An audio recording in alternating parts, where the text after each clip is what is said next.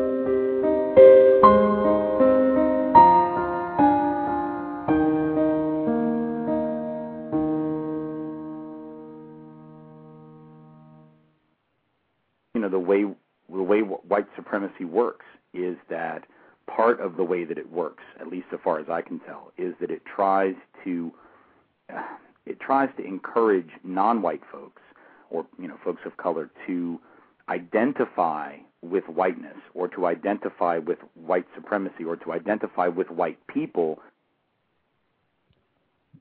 context of white supremacy. Gus T. Renegade and Justice in for another program to share constructive information on what racism, white supremacy is, and how it works.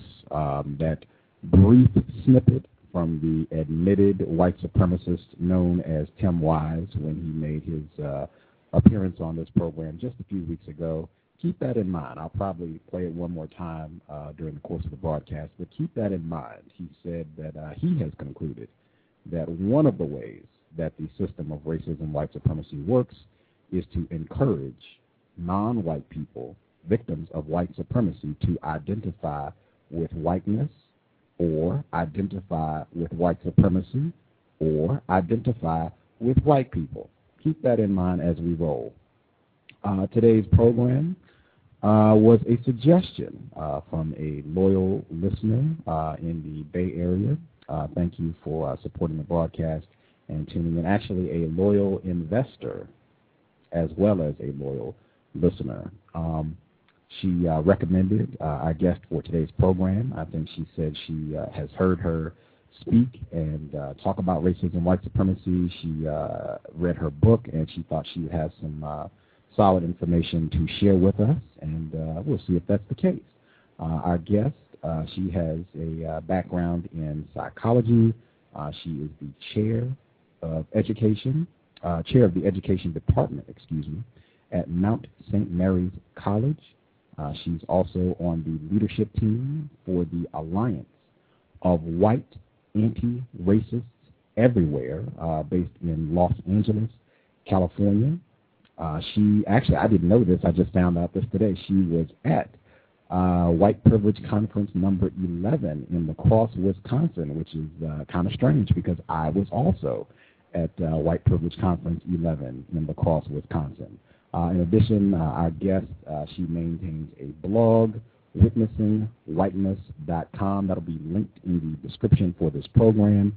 Uh, she is also the author uh, of a book by the same title, Witnessing Whiteness, First Steps Toward an Anti-Racist Practice and Culture.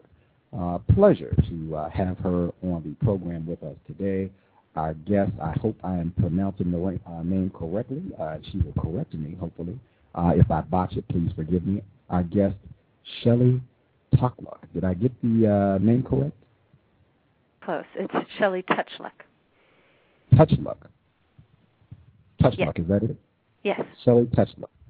Outstanding. Thank you so much for sharing a bit of your uh, Monday afternoon with us. We appreciate you taking some time out to speak with us. Sure. Well, thank you for inviting me. Outstanding. Could you, um, for our listeners, uh, folks who perhaps have not visited your blog or if they have not read your book, could you kind of share some of your background information so they'll be a little bit more familiar with you? Sure, I can tell you a little bit of a story about why I decided to write a book as a sort of white middle class woman. What makes me think I have anything to say about race? Um, that might be helpful. Um, I grew up in a, a fairly um, segregated environment. Um, certainly socially, it was so because I went to a school that had a lot of tracking.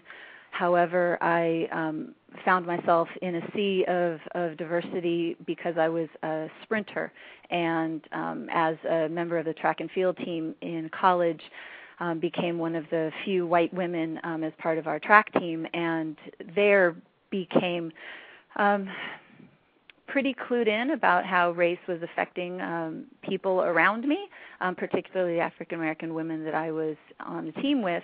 However, I ended that uh, experience feeling that it was wonderful that I opposed racism and that I loved my teammates, but there had been no message delivered from society that I myself had something to contribute to that, that even if I was intentionally wanting to be a good person and or colorblind as as many people speak of today that um, there was still something I was bringing to the table that might uh, continue to pose problems.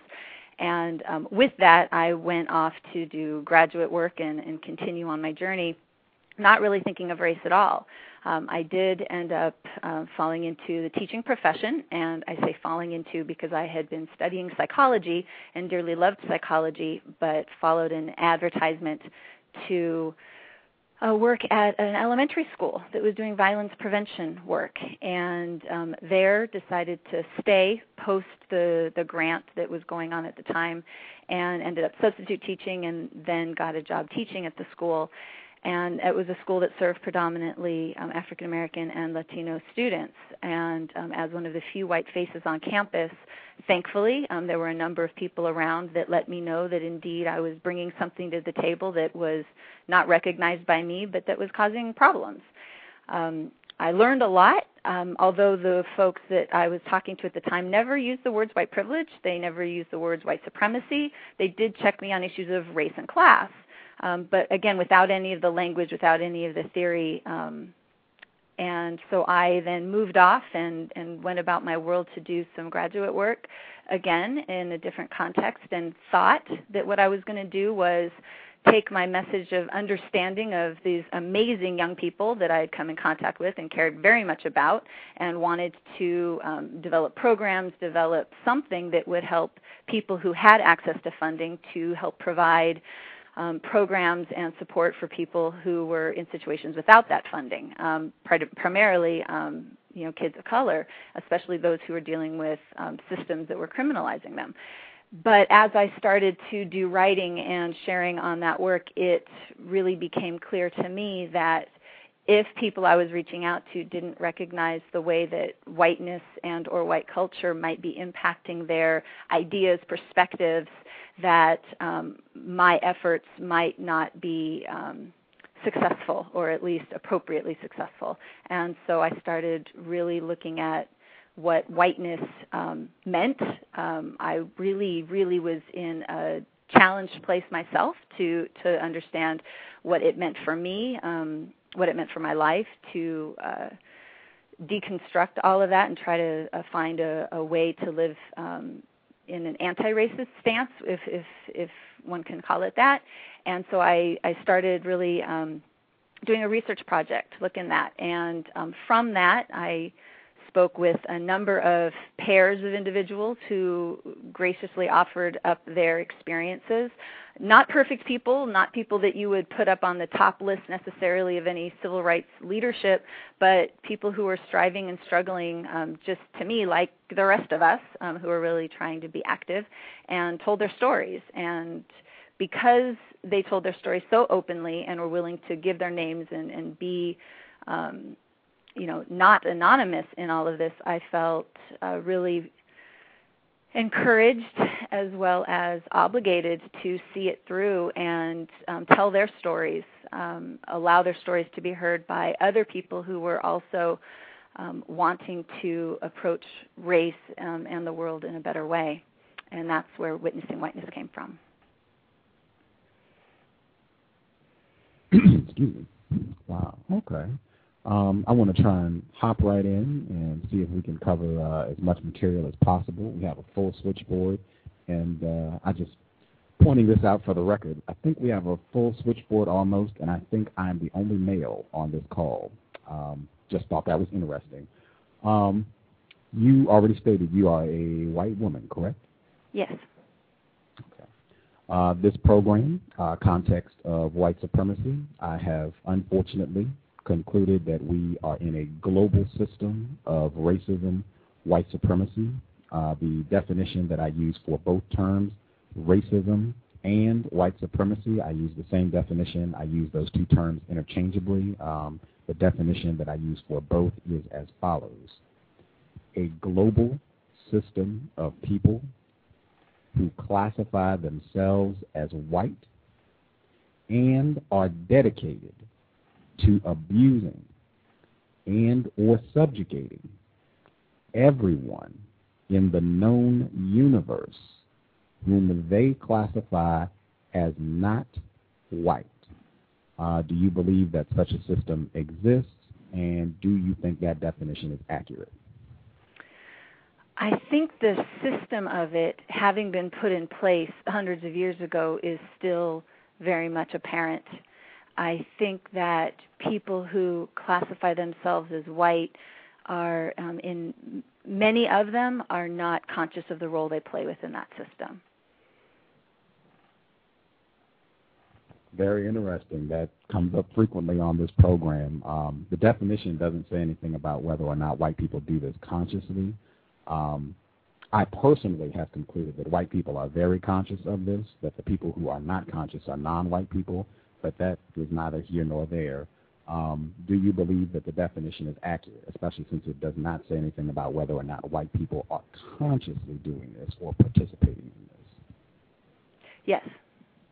Yeah, I, I think the part that had had had uh, brought me to mention the consciousness was uh, the portion about abusing, but I do think it, it occurs. Yes. Um, and I like I like pointing this out. I my program is designed for non-white people, so for the non-white folks who are listening, um, I would say check out the program in April with uh, Dr. Dana R. Carney.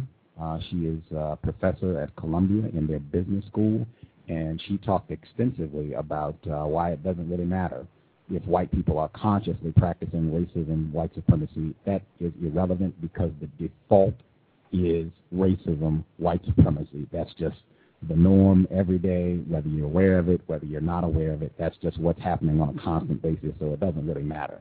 Uh, that was her view, and, and she explained it, I think, brilliantly, why whether or not it's conscious is, is kind of a moot issue. Um, my co-host, uh, Justice, she's here. She is uh, all of 11 years old, non-white female uh, but she is very much interested in learning about racism, white supremacy. I believe she has uh, some questions for you. Uh, Justice, uh, if you are uh, ready to roll, please go right ahead. Your line should be open. Okay, uh, can I be heard? Yes. Okay. Um, hello. Um, do you think your work is constructive to eliminate racism, white supremacy? If so, how is it constructive? I think it's constructive. I think it is a very small piece of a very, very large amount of work that needs to be done. The way I think it's helpful is that from the people that are that grew up like me, um, for people who grew up without um, consciously looking at race and being told that was an important thing to look at in terms of one's personal self, um, I think that the way that I approach my own own home community um, often helps people to have the courage to face what they otherwise have the very great privilege to not face which is that they are complicit in a system that is um, abusive to people of color.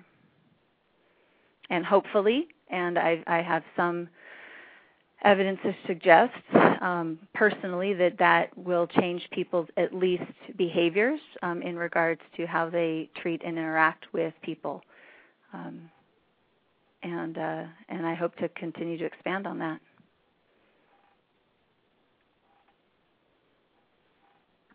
How do you function around non-white people compared to how you function with white people? I think I try to hold a balance that I need to not treat people of color in a way that is um, tokenizing in any way or dehumanizing, such that I see people as, oh, you're a person of color, therefore I must act differently per se. However, that said, um, one of the things that I do when I am um, around uh, mixed groups, which is most of the time for me, or a lot of the time, um, I try to continue to question myself as to whether or not my actions or behaviors are um, assumptive or um, whether I'm feeling too comfortable um, in the uh, ways of being that I grew up around. Um, there are certain very particular things that I try to be very aware of. I try to really look closely in groups um, around how um, messages are being delivered, around how people's voices are being heard, and whether or not um, there's um, disrespect being offered and, and whatnot, and, and wanting to disrupt that whenever possible. Um, that's one way. Um, that said, I also am trying to pay attention to those things when I'm in groups of white people too. If they are um, saying things that would be um, offensive if a person of color were around, I want to interrupt that as well, even if a person of color isn't around. So I'm trying to stay consistent in who I am in all spaces, if that makes sense. Um, how do white people keep information from non-white people? I think silence has a lot to do with it. I think. Um, can you tell me a little bit more about what you mean by information? What kind of information? Uh, what I mean by information is knowledge gained through study. Okay. Um, well, being someone in an education department, um, making sure that people have access to education is a is a really important thing, and um, and I think that the system is still set up in many ways so that um, people who are raised in more affluent white communities are largely um, expected and um, tracked into going to um, institutions of higher education more so than students who are not living in those environments. And I think it falls from teachers to counselors to administrators. I still regularly hear way too many stories um, in my own students of um, their efforts and their strivings, and I'm talking specifically of my students of color who had either teachers or counselors who would um, counsel them against going to college, saying it wasn't right for them. Things like that are um, some of the most destructive person to person ways that that happens. In a larger uh, structural way, um, I think funding has a lot to do with it, where we put our money, um, whether or not we remain um, invested in offering Cal grants and other types of supports that um, can be accessed by students who are in economic need and, and other things like that. And then to add um, teachers and professors, specifically um, university professors, college professors, I think it is still common um, in a pretty widespread way for many um, tenured faculty to resist multicultural education, anti-racist education, social justice education, and uh, we're seeing that in Arizona right now. Um, we're seeing a, a, number of people who are trying to um, frame multicultural education as somehow anti-white um, in ways that are designed to scare um, a, a white quote unquote majority of, of voting public so that they can will get on board to um, fight against ethnic studies programs and and other things like that. Um, so it's again both at the professor choosing level where a professor might choose to just disregard multicultural education and the importance of offering culturally relevant information so that students can really access information and um, find it um, relevant to their own lives, as well as structurally in terms of what we're seeing in law right now. So there's a lot. There's a lot.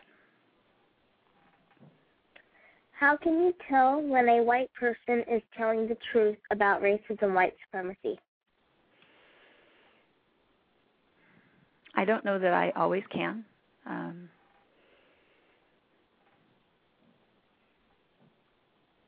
I don't know the answer to that. I don't know whether I can always tell whether they're telling the truth about it or not.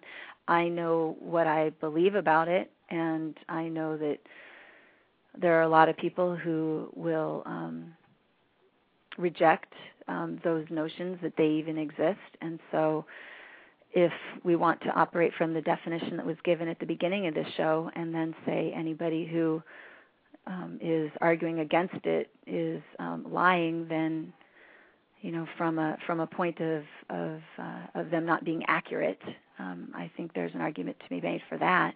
But in terms of whether they are speaking honestly from their perspective or not, I I don't know that. Okay. Um, how do you counter deception? I think for me, um, let's just go with either situation, whether or not I do have a gut instinct that somebody's lying to me, or if they are making statements that I think are completely inaccurate about racism and white supremacy. Um, there are a number of different ways I'll try to approach it depending on the context and depending on my relationship with the person. Sometimes I'll try to offer some points of education if there are things I know about it that they don't. Um, sometimes, um, given somebody's perspective, um, I might just try to get them to stop spouting those views um, by asking them to to think about the effects that that those views have on other people. Um, and sometimes those conversations don't go very well, and sometimes people don't want to hear me say those things, and they shut down. And then my job is to try and get the courage to reapproach them and reapproach that conversation. Um, again at a different point and not give up on that. Okay, um, that'll, uh, that'll be all for now. I'll go ahead, Gus. Thanks, Justice. Mm-hmm. Thanks kindly. Uh, the context of white supremacy, Justice, Gus T. Renegade, and our guest, Dr. Uh, Shelly Tochluk. Did I pronounce the name correctly? Yes.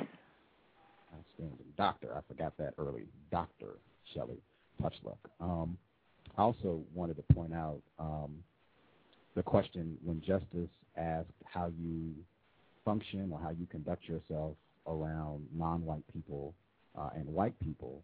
Um, you said that you try to be aware of um, if you are tokenizing the non-white people or speaking down to them or being assumptive uh, or being too comfortable in the way that you uh, conduct yourself uh, with them. Uh, is that an accurate paraphrase of what you what you stated when you responded to her question?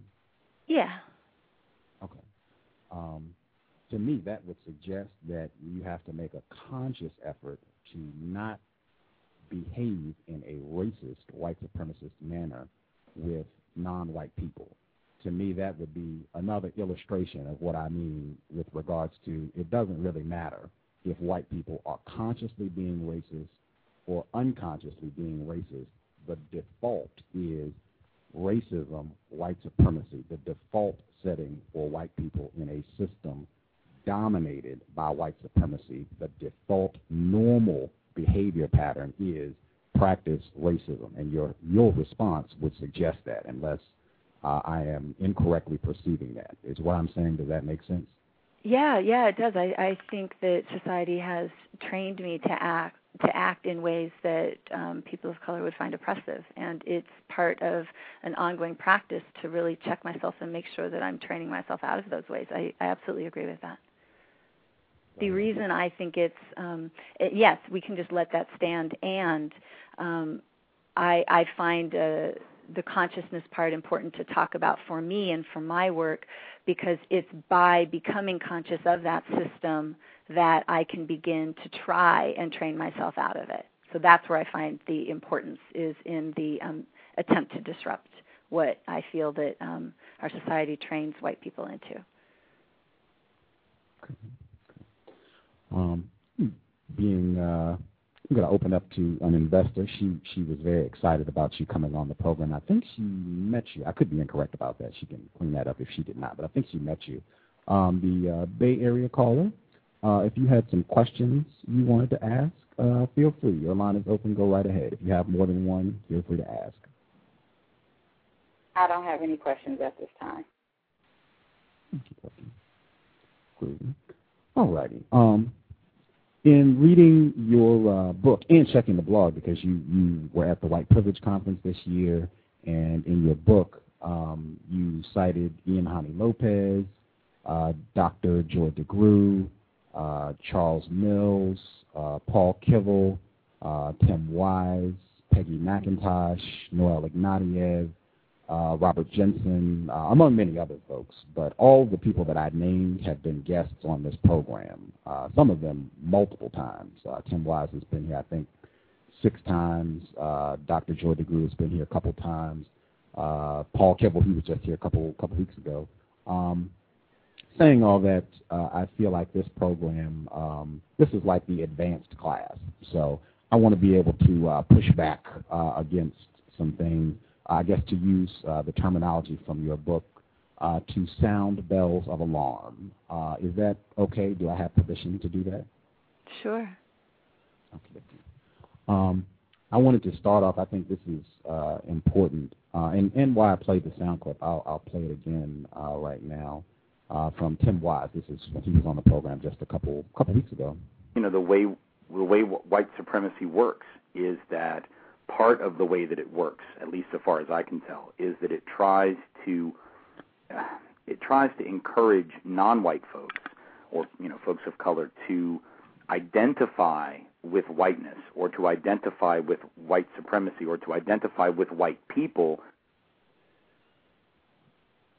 uh, again, Mr. Uh, Tim Wise admitted white supremacist. Uh, he was just, uh, if you want to hear the entire program, that's uh, July 11th. Anybody listening uh, when that sound clip was taken from, but he was, uh, which I found it interesting because when he was here in April, I asked him point blank, uh, white white supremacist, are those two terms equivalent? He said no. He said whiteness and white supremacy? Yes. White, white supremacist? No. White and whiteness? No. But from that sound clip, it would suggest that all three of those terms, whiteness, white, white supremacy, all three of those terms mean the same thing. And in reading your book, I had the same question because you use all of those terms, and just reading your book, to me, I got the impression that all of those three terms mean the same thing. Uh, just myself, I have concluded those three terms mean the same thing, and in particular, white and racism, white supremacy mean the same thing, meaning that white identity at its core is racist identity, white supremacist identity. So I'll ask, do you think those three terms mean the same thing? I think they probably are I believe they're referring to different aspects of something that is connected to each other, but I don't know that they are completely interchangeable and naming the exact same thing. Can you restate the first part of that? You said you, you believe. Well, just, I, be, I believe that they are talking about something that's connected. For example, I think the term white as an identity is talking about identity. Um, I think white supremacy, to me, the way I'm looking at it, is um, is a an attitude and a system but I'm and I've not considered that particular question before, so I, I may stumble in trying to just figure it out with you. Um, but I don't know that I believe that they all capture the exact same thing. Although I absolutely think they're related. Um, and what you may be referring to in the book also is I think that white identity was formulated out of um, white supremacy. So I I absolutely agree with that. Hmm. I guess Oh, please Excuse go ahead. Me? Sorry. Oh, I'm sorry about that uh, for interrupting, but uh, um, did I? Uh, that was a sound clip from uh, the the last time when Tim Wise was on the show. Is that correct? Yes, ma'am. The last time was okay. Um, did I ask that question? Uh, how does white supremacy work? Um, he was responding to a question that you asked. I don't I don't recall the exact question, but I know it was related. He was telling I think he started by telling a story about a previous talk he was he had given and uh, a non-white person stood up and said that uh, he was suspicious, that he didn't he didn't really believe that Tim Wise was really sincerely interested in working against racism and Timothy said that uh, another non-white person jumped up before he could even respond. Another non-white person jumped up and said, "Hey, how can you say that? Tim is here doing all this great work, and I don't think it's cool of you to say that at all." And that was a part of his response in saying, "See, this is what the system of white supremacy does.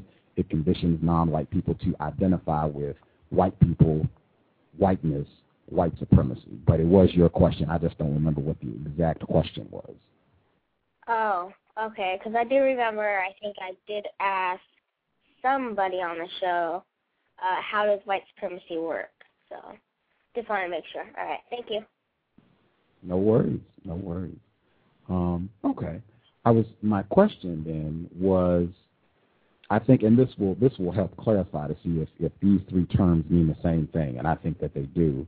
In fact, I think that particularly the term whiteness, is a very skillful way of eroding the connection between white white identity and racism, white supremacy. I think using the term whiteness is a very skillful way that white people try to sever that connection. So I'll just ask directly, uh, do you believe that all white people in a system of white supremacy are racist white supremacists? And the definition that I use for racist white supremacist is directly, indirectly, consciously, and or unconsciously mistreating someone because they are not white.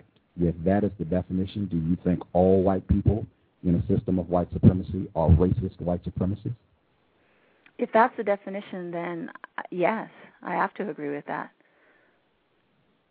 Okay. Okay. Um, just pointing this out for the listeners, it's been my experience that non-white people don't believe that that's true. They have a very difficult time grasping that, even though Tim Wise, when he was here, agreed he agreed that that would apply to himself, even that he would be a racist white supremacist according to that definition. Um, can you explain why that is true? With using that as the definition, can you explain why that would be true for every white person in a system of white supremacy? Yeah, given I think I'll try. given your definition or the definition you gave, it gives so much room for any white person to be unconsciously doing it, consciously doing it, directly or indirectly, doing something that is in some way oppressing or or mistreating people of color. And I just see evidence of it every single day with everybody I've ever met um, who, who's white, and um, and so if that's the definition, then yes, I think that's not necessarily what people think of when they hear those terms. But given your definition, yes, there's so much that um, is not. There's so much that happens that is not recognized as coming from a culture of oppression um, that white people do on a regular basis. That um, it makes sense to me that um, that your definition or the definition given um, can really encapsulate so much and you know using the theoretical language of the time you know the microaggressions if you just even look at it at that point um, those um, those moments where a, a white person and the, the, context I'm in is working um, in and around and with a lot of people who would um, name color blindness as their um, way of approaching the world and when I ask more questions about that a great many of them will talk about, um, especially if they're a, a, generation just elder to me, um, especially people who are in their, let's say, late 40s, mid 50s, who grew up sort of, you know, post um, civil rights era, and will name. But I was told to do this. I, you know, color blindness. This is the way to go. This is the way to do things better. And the what I've come to really realize is that um, when white people particularly take on the language of color blindness, it, it does a number of things that are extremely destructive. And the first of which is it convinces them that they aren't doing anything destructive.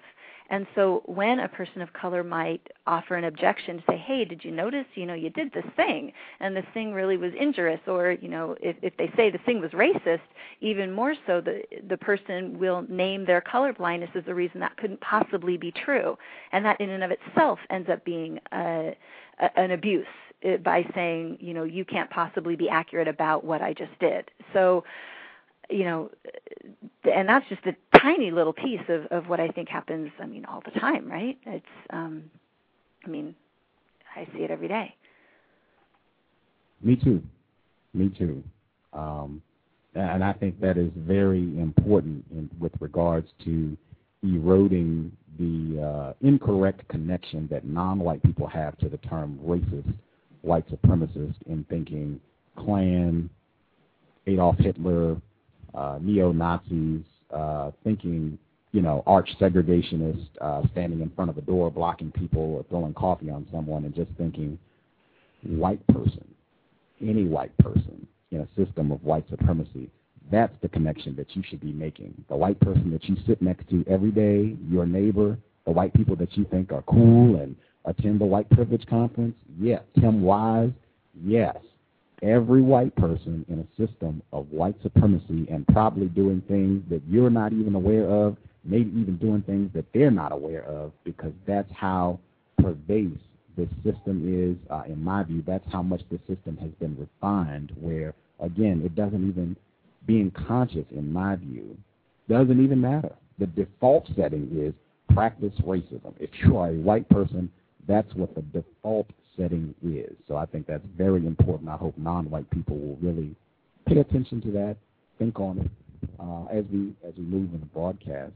Um, you brought up colorblind. I was going to that next uh, directly from your book. Uh, on page 44, uh, you were talking about how uh, this this I guess concept or, or idea of colorblindness ends up being another way to perpetuate the system of white supremacy and uh, I, I'll just read what you wrote.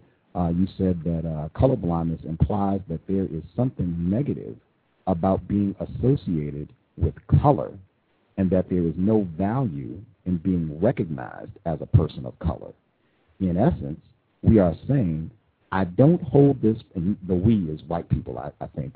In essence, we are saying, I don't hold this part of who you are against you although there are many people of color who use this term to denote that they do not hold our whiteness against us, there are far more who reject the colorblindedness approach for the above reasons. Can you kind of elaborate on that a little bit?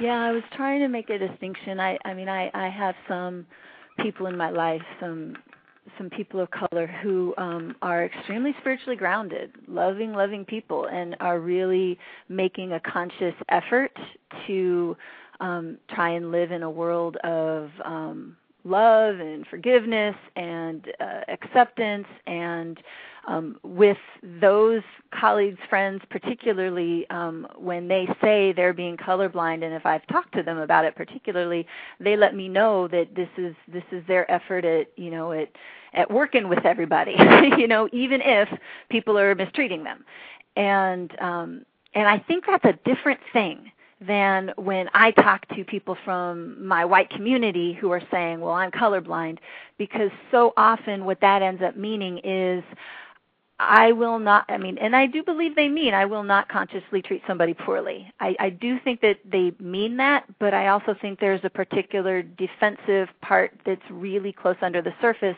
which says, and I'm not part of that thing called racism out, racism out there. Other people are part of that. I'm so glad I'm not. So you can trust me not to treat you bad. Um, and so I think when a lot of white people are naming color blindness, there's something subtle to it that is, and maybe not so subtle, but I think, you know, trying to indicate that they're a safe person to be around, um, or that they are somehow um, not complicit in racism, white supremacy, and all of that. And I think if challenged about that, um, there's very often a, a quick defense. And I don't think that's the same thing that happens when people of color are asked about race. I think it's just a completely different dynamic. Do you think a part of that uh, that quick that quick defensiveness uh, to you know, hey, I'm I'm colorblind. I don't I don't see color. You know, everybody's just a person. We're all the human race. Do you think that that could further suggest, um, hey, every white person is racist, and in my view, every white person is conscious to some degree that they are racist and that they are culpable in the global system of white supremacy? I think there's more of fear about being associated with it than a consciousness, and that and I absolutely recognize that that's a viewpoint. But my experience with people I've grown up with and been all around, I really don't think a lot of them believe that they're doing anything wrong. Um, it, it takes some work to um, to to get them to to see some things. Hmm. I'm just I'm recalling um, Eula Biss. She's a professor at Northwestern, and she authored uh, Notes from No Man's Land, and she's a white person. Uh, in the conclusion of that book, she says, uh, and it's a pretty powerful quote, but she says that white people uh, have a fear of retribution from non-white people. And she went in detail about it when she was on the program. But basically, I asked her how many white people does she think uh, have this fear uh, of retribution from non-white people. And she said, I think almost all white people have this fear. And I just thought, wow. Uh, again, to me, that would suggest at some level uh, a conscious awareness of white people have done horrible things to non-white people worldwide under the system of white supremacy. Being a white person, I am culpable in that, and at some point, there might be vengeance. Um, what do you think about that statement? Do you think that's accurate? Do you think she's correct in her assumption about white people feeling that they might uh, they might be due for some retribution? Well, I think I think there's um, and I think this is where the colorblindness part is so pernicious and problematic is that I think that there are many I don't disagree with her that people fear retribution if asked about something like that that it, w- it would rise up and go hmm you know if they're being really really honest i think that's probably true for very very very many. But i don't think they would say that they agree that it's because of anything they did I think they would say it's because of the history. I think they feel very removed. I think many, many, many white people feel very removed from racism and the history of racism. And so they don't personally feel culpable. They feel that they're going to get lumped in with this thing that they don't really identify with. That they don't think they did any of it. Excuse me? Mhm. Um, what do you mean by uh, removed? Removed meaning that they are separated, that they aren't part of a system that's currently doing damage to other people. I think that's where the color blindness thing comes in, where if they're blind to color, then they aren't acting out of racism and they're and I think a lot of people also don't agree that um, there is any systemic problem left. I think I hear that uh, very much, and that's just that other. There's another little piece next to the colorblindness that I like to. They they often go together, but they're also a distinct thing. There's a lot of people who believe that we have enough legislation to stop any sort of systemic racism from occurring. And so you add those two things together, and we have a whole bunch of people who do not believe that they are part of this thing anymore and that um, racism is a thing that happens by other people and that um, the system is already taken care of. And so, yes, I think there's fear, but I don't think people believe that it's due to them and what they do. Okay. Um, thank you for the clarification. Um, what's your definition of colorblind? The way I'm using it as I talk today is um, color blindness meaning particularly from and said by a white person that they do not um, and i'm not going to say, they will say I don't see color, but I think what that means, what people are trying to suggest by color blindness, is that they do not see race as important. They do not act toward people in a certain way because of their race. They do not make decisions about people, for people, how to treat people based on race. I think that's what people mean. Okay. I just want to just uh, ask one question and just some clarification on uh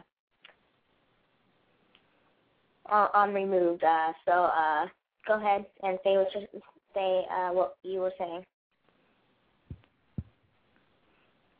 I think I, I think I got it all out. I appreciate that. Thanks for the, the opportunity to clarify that for you. Mhm. Uh, do you have some other questions, Justice? Oh no. Not at this moment, thank you. Um, I'm kind of hopping back to the uh, the introduction uh, to uh, your book, Witnessing Whiteness: The First Steps Towards an Anti-Racist Practice and Culture. Uh, this is from page uh, page six. Um, says, uh, so I find myself incompletely recovered from my initiation into seeing whiteness, uh, I began to ask some questions. What should the next phase of my racial identity development look like? I realized that for quite some time I had been seeking validation from people of color to help me see myself as a worthy person in the world. My sense of self had relied upon the black teachers at my school site who said I was not a regular, in quotes, white person. I recalled the satisfaction I felt when the black counselors and administrators called me an angel, in quotes, for my work.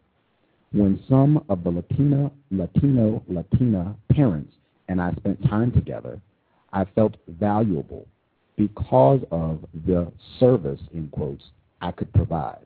Um, I just found that very interesting. Could you could you elaborate on that a little bit? Yeah, um, I think that there is, um, and I'm going to call it common because the the group that I work with that you named in the introduction for me, um, it's uh, the acronym AWARE. This group that I've been meeting with for a number of years. It, was really through those meetings that I learned that I wasn't alone um, dealing with, uh, you know, experiencing a bunch of these things. And uh, and this this element was really deep. It was that um, I, though I would not have called it at this at that time, but there was sufficient white guilt in me at that time that I wanted to do something. I understood that I had been privileged, but I didn't define it as white privilege at that time. But I knew I had been, and what I would have, the terms I would have used at the time were lucky and fortunate. And I hear them all the time. Oh, I'm so lucky. I'm very fortunate. I want to give back. I want to do service. I want to help. And it's that same old cliched image of sort of the you know the white do-gooder or the the that you know person who's going to come in and and be helpful and and give of themselves. And you know there may be great intention for it but um, what I recognized was this really, um, you know, it, it's this it's this subtle thing where I'm really trying to find out, you know, how I can be a good person in the world. I want to be seen as valuable. I want to somehow make up for the fact that I've received privileges and you know good fortune more than others. So what can I do about that? And um, especially at that time when I'm starting to see how race and class have affected um, as you said, globally, right? Um, and where I'm sitting within a system of it, starting to see complicity going on and, and my role in it and my personal role in it and all of that stuff, I don't want to feel bad. I want to feel good. So, how can I feel good? I want to work against these things. Well, how do I do that? My model was what a mo- uh, the same model that's given to a lot of people. It's that sort of white savior person, and um, and so, in addition, um, to that, and this is where that angel, that regu- not regular thing, and I admit, um, if if this show convinced all people of color to not tell anybody they're a different sort of white person again, I think that would be a really, really good thing, because it was hearing those messages of you're a different sort of white person, you're you're um, not like those other people that I could dissociate myself with that white community that was frustrating to me that did not seem anymore to exemplify the values that I was starting to want to emulate. And why was that dangerous it, it was dangerous because um in trying to distance myself from other white people and really fall into um a, a life where I was surrounding myself with people of color and you know getting these good feelings from people of color um, and finding my my value in that. Um, number one, it stopped me from seeing that I had a job to do, which was to help um, reveal these issues to my white colleagues and my white um, community, and you know finding a way to relate to them um, in a way that that um, did, as you earlier said, you know, kind of work against um, deception, and and then in addition, um, it made me really um, needy, and needy in a way that stopped me from seeing other white allies as my mentors. Not that there were people around me in my local community, but I wasn't necessarily prompted to go locate them because people of color's voices were more important than other white, white allies' voices. And to some degree, I can understand where you know it's really um, important to be opened up to people of color voices if you haven't done so before, but to then rely on people of color to become your mentors, your aides, um, the people who give you the strokes that make you feel good, that that in and of itself ends up very often being an abusive relationship. Um, with the the classic sort of needy white girl, and um, I think I uh, I was really dangerously close to either being that um, to a lot of people. I think I was you know really really that for at least a couple, um, but um, but there there's a lot that goes into that. I don't know if there's another piece you want me to speak to on that. Um, would it be accurate to uh, would it be accurate to say that um, the value of non-white people perceiving you as being different from other white people, uh, that they did not see you as a racist. Would that be accurate? I think that was part of the message they were delivering, yes. I think that's what I took it as. I think them saying that I was an angel, them saying that I was different, um, was yes, that they saw um, white people as being um, uh, whatever those qualifications are that make somebody, you know, quote unquote, um, I guess the, the, the associated meanings with whiteness that they didn't see me um, acting those out. And there's so many of those associations that I think racist is probably just one of them. Um, but then all the other things probably fall underneath it in some way too. So, yeah. Um, Justice, did you have uh, some questions you wanted to ask?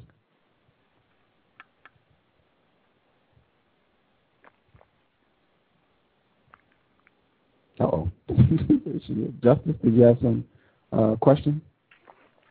Uh, uh, no, not right now. Thank you. Okay. I'm going to double check with my uh, Bay Area listener as well. Uh, Bay Area listener, did you have uh, questions or are you still just listening for now? I'm still just listening for now. Okay. I see one person that did call with a hand up. I'll go ahead and get them now since uh, they might be excited. Person that called in at 2595, did you have a question? Yes, I did. Good evening, Gus. This is Good um. Helen. Oh, right on. How are you doing? All right, how are you? Hello, Miss Tochuk. I believe I, I, I may be mispronouncing your name, so I apologize. It's how okay. are you this evening? Touch like it's doing well. How are you? Good. I'm doing fine. Uh, c- I'd like to just make a real quick comment, and then I have a question for you. Uh, this is just my opinion. Um, I don't believe, uh, you know, you guys were discussing the terms whiteness, white supremacy, and whether and other terms and whether they meant the same thing. Uh, I personally think whiteness would not exist without white supremacy. Uh, whiteness is more like a political identity. It's not a racial identity because white people are not white. There's no country or continent called white land. So I don't believe whiteness and white supremacy and white people can be separated. Um, and the thing, other course, statement I wanted to make was when I hear a white person tell me that they're colorblind, I know I'm probably dealing with a person that's practicing racism. Because my thinking is, why are you denying color unless it means something bad to you, or you are guilty of doing something wrong to a person of color? And when I hear a black person say they're colorblind, I know that I'm listening to someone who has submitted to white supremacy and are so terrified of being uh, targeted by white people that they're in denial of the fact that, that uh, they're in denial of, of what they're actually dealing with. Uh, the question I have is, and if you can make a comment about what I just said, that's fine. The question I have is, do you think it's realistic to think that with our collective history, that white people will ever truly give up a system of privilege and power? Um, do you, you think that that could even that's even a possibility that something like that would happen without Yeah. without them being ma- being forced to give it up? Sure, sure. Um, Okay. Yeah, thank you. Um, I agree with what you said in terms of your comments. I can't speak to, I mean, your, your experience with other people of color and, and your opinion about that. Um, I mean, I, I don't have as much insight on that as you do, so I, I wouldn't speak against uh, against your interpretation whatsoever. Um, in terms of what do I think about what's possible, um, to be honest, I I will admit that what keeps me active in doing this is recognizing that I'm a small part of an extremely long struggle. I do not see this um being I mean if if resolution is ever possible, I don't see um racism and white supremacy being undone in my lifetime. I wish I could say I did. Um but I don't. I and I don't know what forces are going to show up that are going to tip the balance and shift things such that um, there is major change. But your question about white people collectively choosing to forego the privilege um, as as a whole, no, I I I don't see that. Um, I wish I did. Yeah, uh, I, so do I. I think uh, until white people are willing to move beyond talking and tokens, like a few college scholarships, political appointments, whatever, I think until they are willing to give up something real or substantial that requires hardship on their part, then black then people of color should not take their efforts as sincere. And I also think that if if white people are really trying to make amends collectively, then the first thing they need to do is ask the victims what needs to be done. Because just like if you're the victim of a crime, you the criminal should not decide the punishment. The victim should decide. And that might sound harsh, but the only way a person can prove that they're sincere is if they're willing to suffer for their misdone. And I don't mean suffer as in physical pain. I mean economic pain. Uh, and until white people collectively move to that point where, you know, if, if I have $10 million and I give you a 100 that's not a sacrifice. But you will look at yourself and pat yourself on the back and say, hey, I gave you a 100 But now if I've got 10 million and I give you 7 or 8 or 9 now I'm sincere.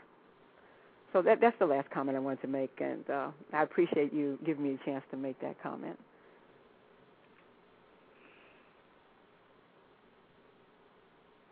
Well, thank you. I imagine that thanks goes to Gus. So thanks. Thanks to everybody. Thank you for calling in. She's uh, uh, also an investor and a uh, previous guest, uh, co-author of Trojan Horse, Death of a Dark Nation. Uh, she was just on the program uh, last week, last Wednesday. Uh, you can go back and check the archives, and uh, I think she said she would be agreeable to coming back. So we should uh, should be hearing from her again down the road. Um, yeah. Um, I guess the the the pushback um, that I wanted to make, I, I think it's, it's really really important um, for for non-white people. We already touched on being a white person in a system of white supremacy means racist white supremacist, which I think is very important for non-white people to understand. I also think it's very important, and, and I want to point out, you wrote this book for white people. Is that correct? Pretty much, yeah. Okay, okay. I, I think that's important too. If any non-white people are listening, very important. Um, in fact, I would say I, I would not recommend this book for non-white people. Uh, your intended audience is white people, and I think that comes across in the book. I think this might cause confusion for non-white people. Um, I think it's very important to get it established early. I have concluded that the evidence suggests white people are not going to stop practicing racism, white supremacy, and I think that is extremely important for non-white people to understand what that means. White people are not going to voluntarily discontinue mistreating people who are not white. Um, every white person that I've asked who's been on this program has said yes. The evidence would suggest that that is true. Uh, do you feel that's a true statement? I think if you're speaking in a full generality of the, the, the full white population, I think evidence would suggest that that's true. Um, I think there are individuals who are attempting to um, disengage from that, but I think that that people who are doing that are um, still in a in a vast minority of the of the white population. Which people do you think are attempting to do this to not be racist? I think I mean I mean what do you mean by which people?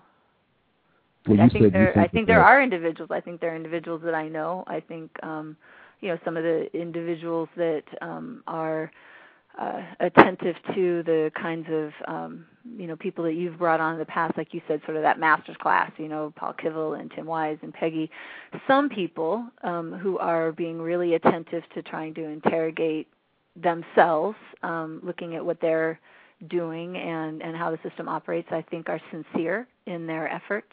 I, I do believe that, but I think that um, still the people who are um, with sincerity really trying to act in an anti-racist fashion that is honest about how deep it is entrenched is still um, a very small number. Not statistically significant, um, borrowing a term from uh, Dr. Kambon, uh, the number of these white people who allege to be against racism, white supremacy, they are not statistically significant. Um, and I would even say further, the people that I listed, uh, Tim Wise, Dr. Peggy McIntosh, uh, I have no belief at all that these people are sincerely interested in replacing white supremacy with justice. Just their conduct on this program alone suggests to me that they are not interested in replacing white supremacy with justice. Um, Tim Wise, uh, he referenced other non-white people who work against racism. He referenced their work as pseudoscientific bullshit. Uh, he got an attitude with Justice. He was 10 at the time. He got an attitude with her when she asked him if he is a racist. Um, him getting an attitude with a non-white person, period, to me causes an, a raised eyebrow, but particular for him to get an attitude with a 10-year-old who asks, are you a racist? And he gets an attitude. That that says a lot for me. Uh, Peggy McIntosh, when she was here, got an attitude because uh, I used the term white supremacy, and she said she didn't want to use that term. She wanted to use the term white privilege, uh, which was I didn't get mad because she did that, but I did point out consistently. She wrote an article within the last year where one of the suggestions that she gave was white people should be more willing to use the term white supremacy black and white, bold-faced print in her report. And then she came on the program and she refused to use it. She didn't agree with my definition of white supremacy, but she wouldn't volunteer her own definition of the term. So I have seen no evidence that any of these white people can honestly say, I'm really against racism. I'm really about working hard to eradicate this system. I can't even say that. But at minimum, these white people are not statistically significant. We at least have agreement on that. Is that accurate? You know, I I don't know about numbers, but um I, it's definitely way lower than the majority. I mean, it's uh, I I tend to say that you know, even to anybody, I'll tend to talk about how I I I believe I'm probably, you know, my opinions about the world are held by maybe 2% of the population. I tend to say that. So if that's statistically insignificant, then there you go. Uh, I think that might even be overshooting, but you know, two percent. uh, yeah, I'll, I'll let folks evaluate for themselves if you think two percent is statistically significant. Um, and I think for me that goes right to what uh, you're writing on page 216. i am just going to read what uh, what you have here. It says uh, this is a non-white person who's talking. Um, Jennifer, non-white person, also said that moving through this experience with Karen helps diminish the fears she recognizes she once had when interacting with whites. In fact, when asked about her openness to having me, a white woman, come into her home for these interviews, she credited her relationship with Karen. That's one of the things I can see came out of our friendship. I'm not afraid of white people. Not that I have ever consciously, uh, not that I ever consciously was, but I feel less threatened, like I've got to protect myself around them. Um, I have a huge problem if the result of a non-white person's contact with a white person is that they feel uh, a minimized or a reduced need to protect themselves when they have contact with white people man, I feel like that is terrible and should never happen in a system of white supremacy. Uh, what are your thoughts on that? I think that's Jennifer's experience, and I just needed to lay it out there as it is. Um, it's it's if there if there's anything I am trying to hold true to, it's that um, speaking in terms of what people of color ought to do or not do is really not for me to say. I think your voice should be stronger on that.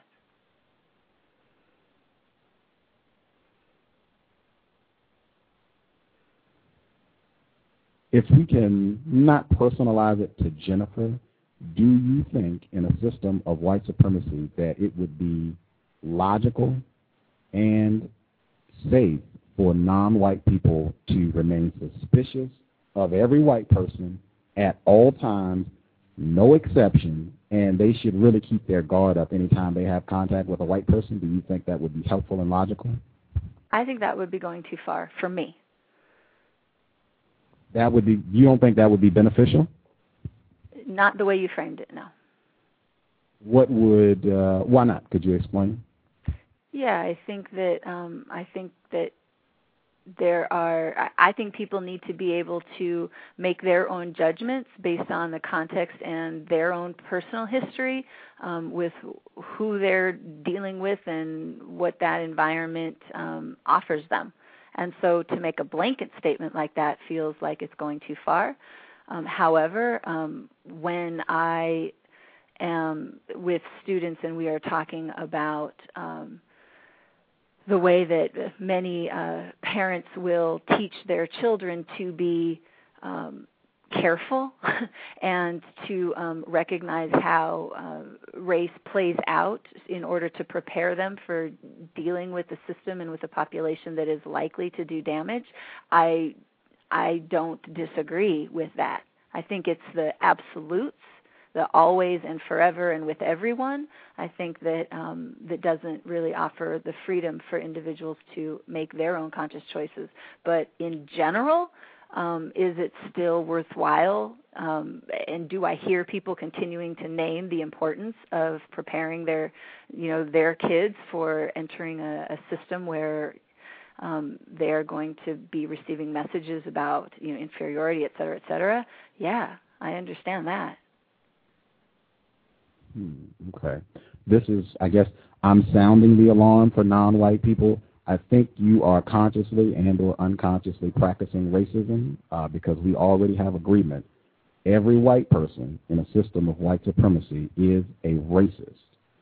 Um, If that is true, I cannot understand logically what would be incorrect, non beneficial, or illogical about a non white person saying, I am going to be suspicious at all times of every white person worldwide. I am not understanding the disconnect uh, in that and where you see a problem or where you see that not being beneficial. In fact, the only thing I can conclude is that for you, a racist white supremacist, it would not be in the best interest of maintaining the system of white supremacy if all non-white people were suspicious of every white person, and even forget suspicion if all non-white people operated on the truth that being white in a system of white supremacy means being racist, and I'm going to function with every white person as if this person is a racist.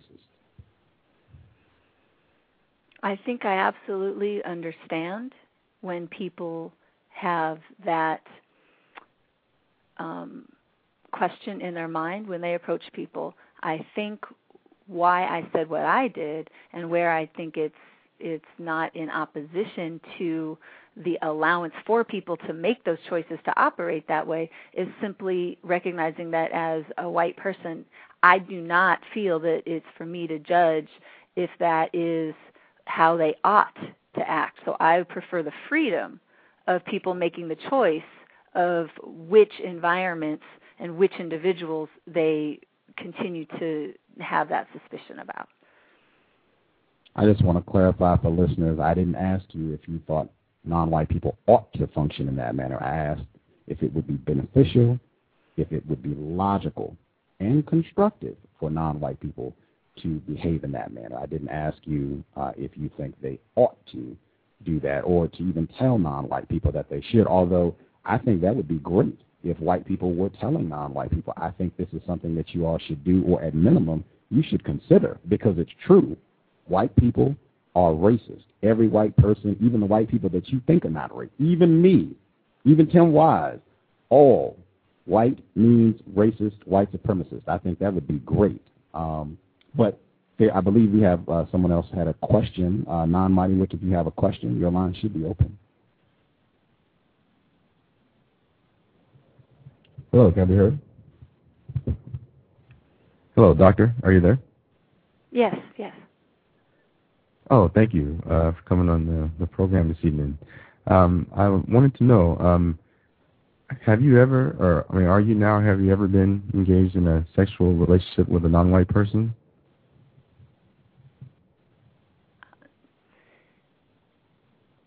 Be honest, I'm not sure I feel comfortable answering that question. Um, just that it's just extremely personal. Um, however, um, I have had um, significant relationship love love feelings um, for people that are that are not white.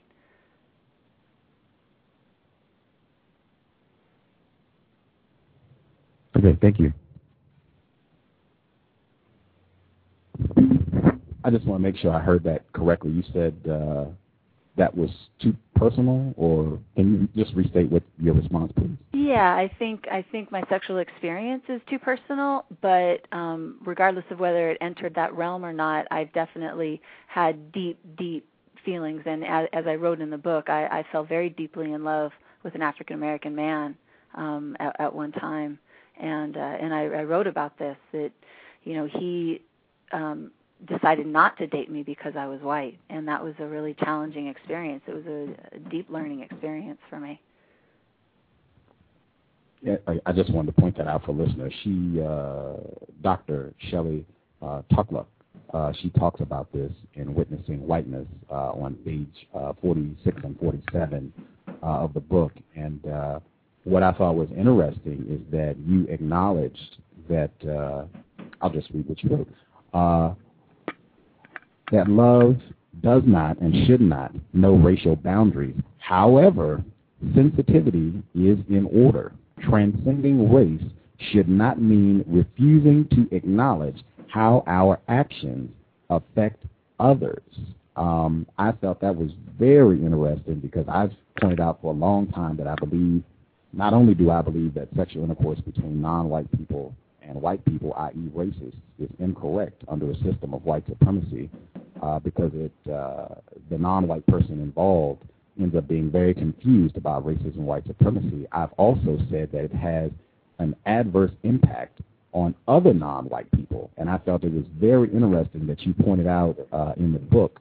Um, you elaborated on how these relationships do impact other non-white people, and I just uh, I thought that was important. And it's rare uh, to have people consider that when they talk about those relationships. Um, could you share why you felt that was important to to include that aspect in the book? Sure. Um, I I included that in a section that talks about the idea of transcendence, and I think it is extremely common, um, uh, particularly among white people, to uh, claim that that uh, sometimes related to color blindness, but oftentimes not.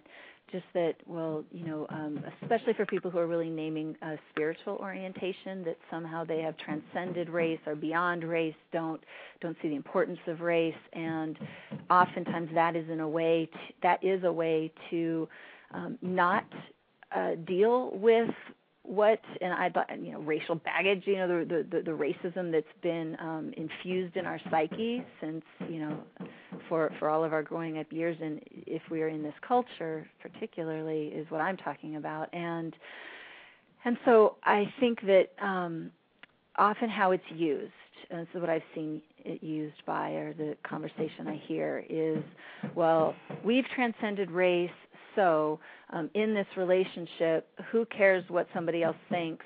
They are clearly less evolved. And even if they're not saying those words, I think it's what is implied that somehow people who are still naming racism, um, people who are still shouting it out and calling it out as something that needs to be grappled with and dealt with and you know um and disrupted, um, both individually and systemically, are the problem. They're the ones naming it. They're the ones who can't get over it, can't get beyond it, and um, and I don't and I and I wanted to to name that that um, that that ends up being exactly counter to what I think the effort of a spiritual orientation would be, which is to be more um, inclusive, more whole. All of those those names that that often come with spirituality of, of oneness.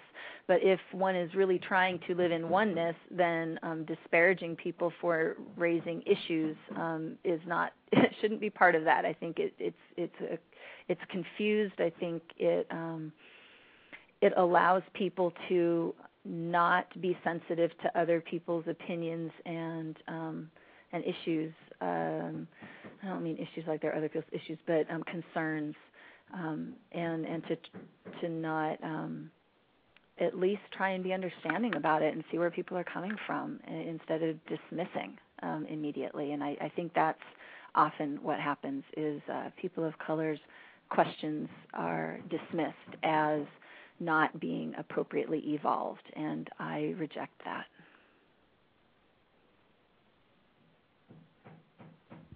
I just, I want to, if I may, I want to read another passage uh, from the book uh, concerning this matter.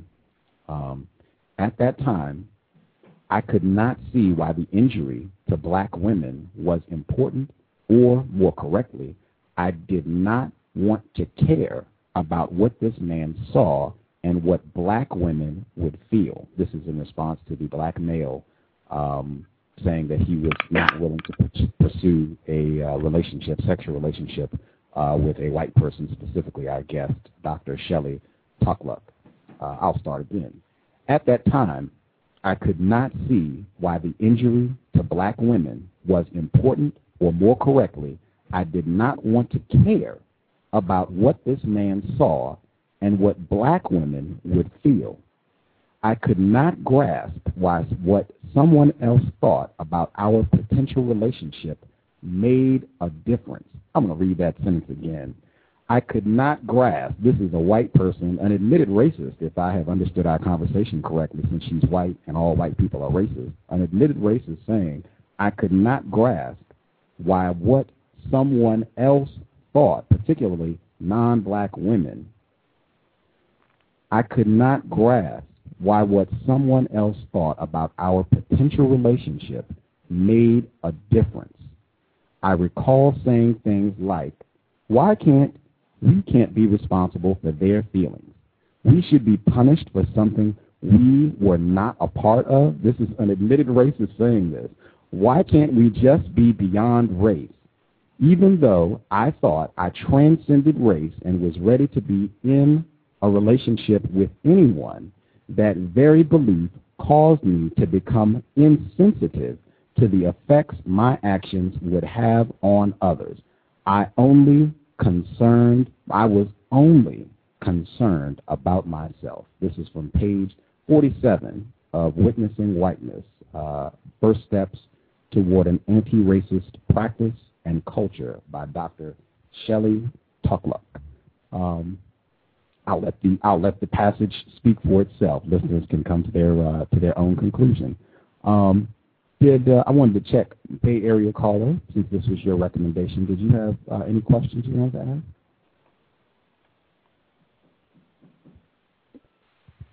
Bay no, Area no caller, did you? Oh. No questions for yet. Okay. Justice, did you have questions? Um, what do white people want to do with non-white people? Can you tell me more about um, what you mean by that? Um, like uh,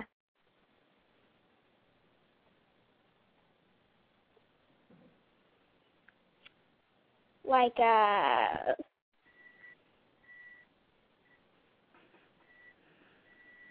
when white people like put non-white people uh in in slaves, uh, well, uh, well, non-white people were slaves.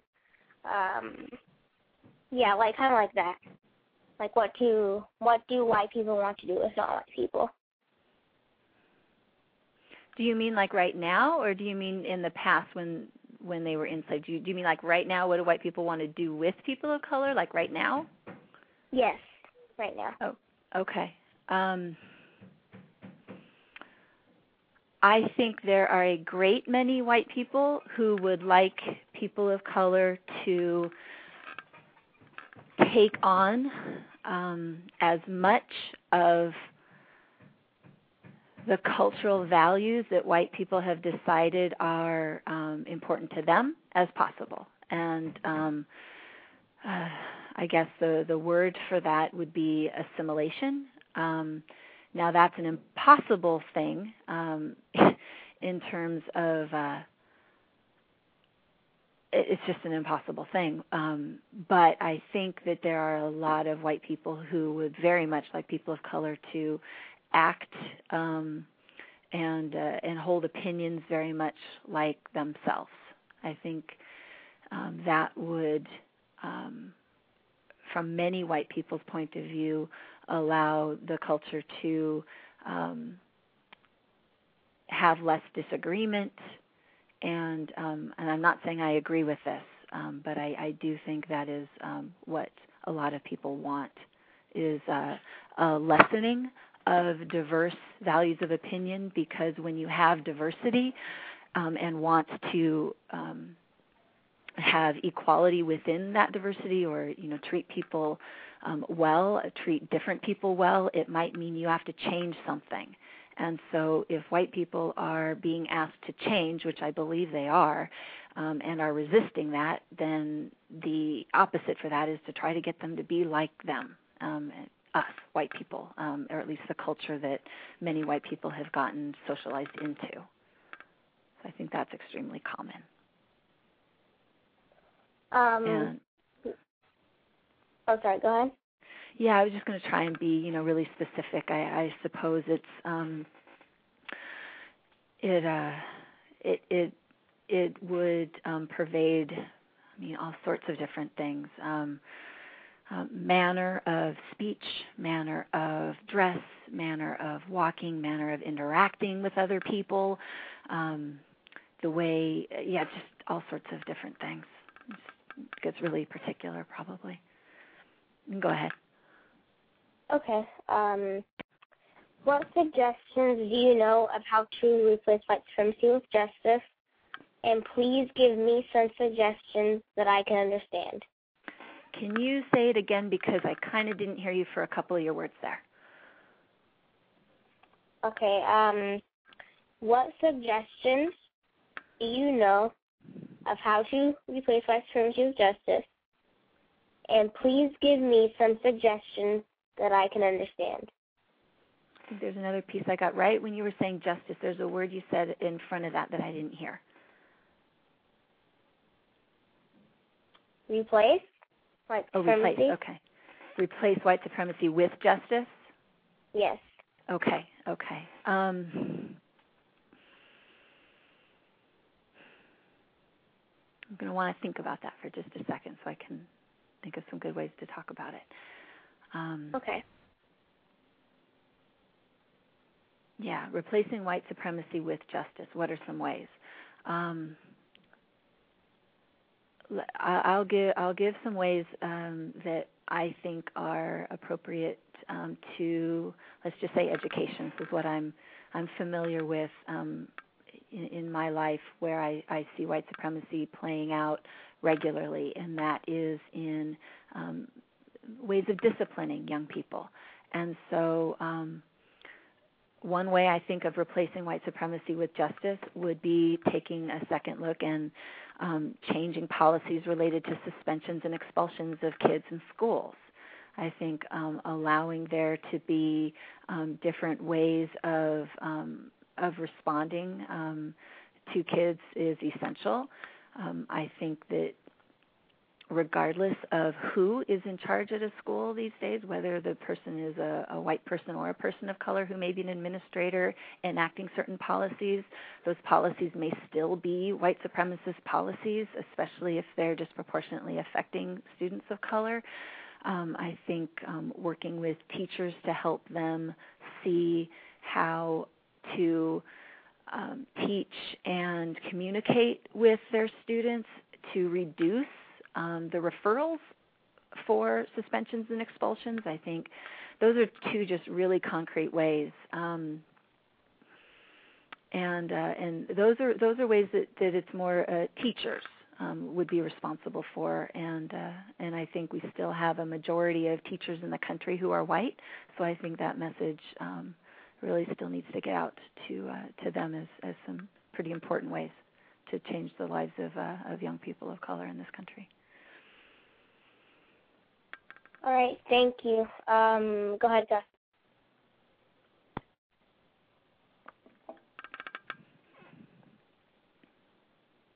Oh, okay. Good. I thought you had another question. Um, the main, the crux of, of what I'm sharing now, um, it's what it's something I've said often. I think, uh, man, I don't call Timothy Wise. I make an effort not to call him Tim Wise because I think his name is really catchy.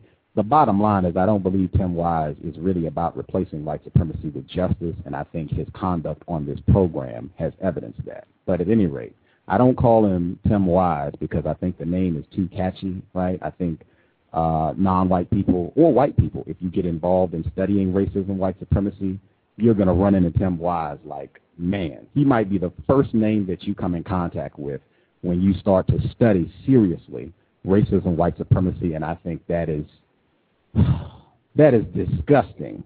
That is disgusting, and uh, I hope that uh, we'll, part of my measurement of effectiveness in countering racism will be Tim Wise going out of business. That he cannot. White people give him no value at all. Our guest shared at the beginning of the program about how it was valuable that non-white people not see her as a racist white supremacist. And I think that's one thing non-white people can can do: remove all value from white people. I'm not saying be disrespectful. I think we've had a, a courteous dialogue, but I do not think of this white person, Tim Wise, any other white person. I think of them as a racist white supremacist, and I suspect that's why this program is very different from a lot of other programs and very different from other conversations that you hear between a non-white person and a white person. And I think you're actually getting very accurate information. The point of all that efficiency, white people really make an effort to make non-white people not time-wise. They make us very inefficient. I don't feel like we're getting efficient responses. Justice, the answers that she just gave to your question, do you understand ways that you, as an 11 year old non white person, could work against racism? Um, not really. That's what I mean.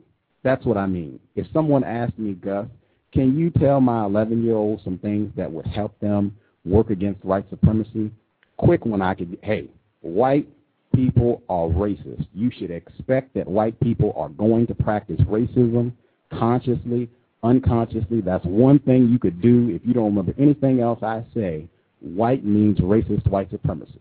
We have agreement on that. Is that correct, Dr. Uh, Tuckler? Yes. Okay. That would be something you could tell any non-white. That's something you could do. That's something you could tell any non-white person, any age, that would be accurate, beneficial, and logical. Something they could do that would be constructive to work against racism, white supremacy like today. That's something you can do right now. Everybody, any non white person anywhere on the planet, that's something you can change about your thought, speech, and action right now. That's efficient. I'm not feeling efficiency uh, from, unless you think what I just said is incorrect. Is anything about what I just said incorrect?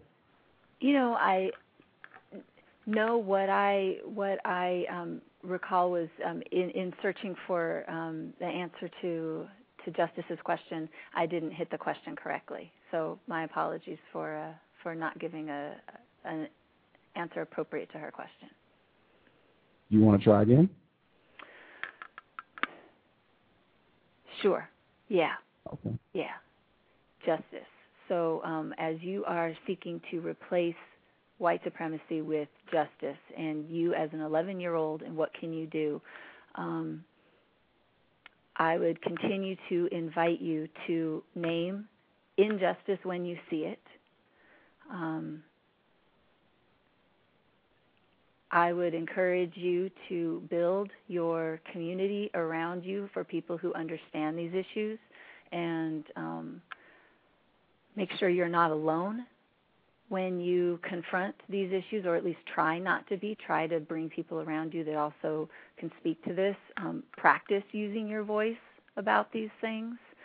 Um, and I would also say not to give up when white people are um, defensive or resistant to your ideas, but try to continue to communicate with them, and if they are not trying to hear you, to see if there is somebody that is um, in a supervisory position to them that you can talk to, um, and if there is um, something that is completely egregious that you run into as you move forward, um, let them know that you are willing to be vocal about the way you see race playing out and where you see racism arising. Th- those those are things I would say to you. Okay, thank you. You're welcome.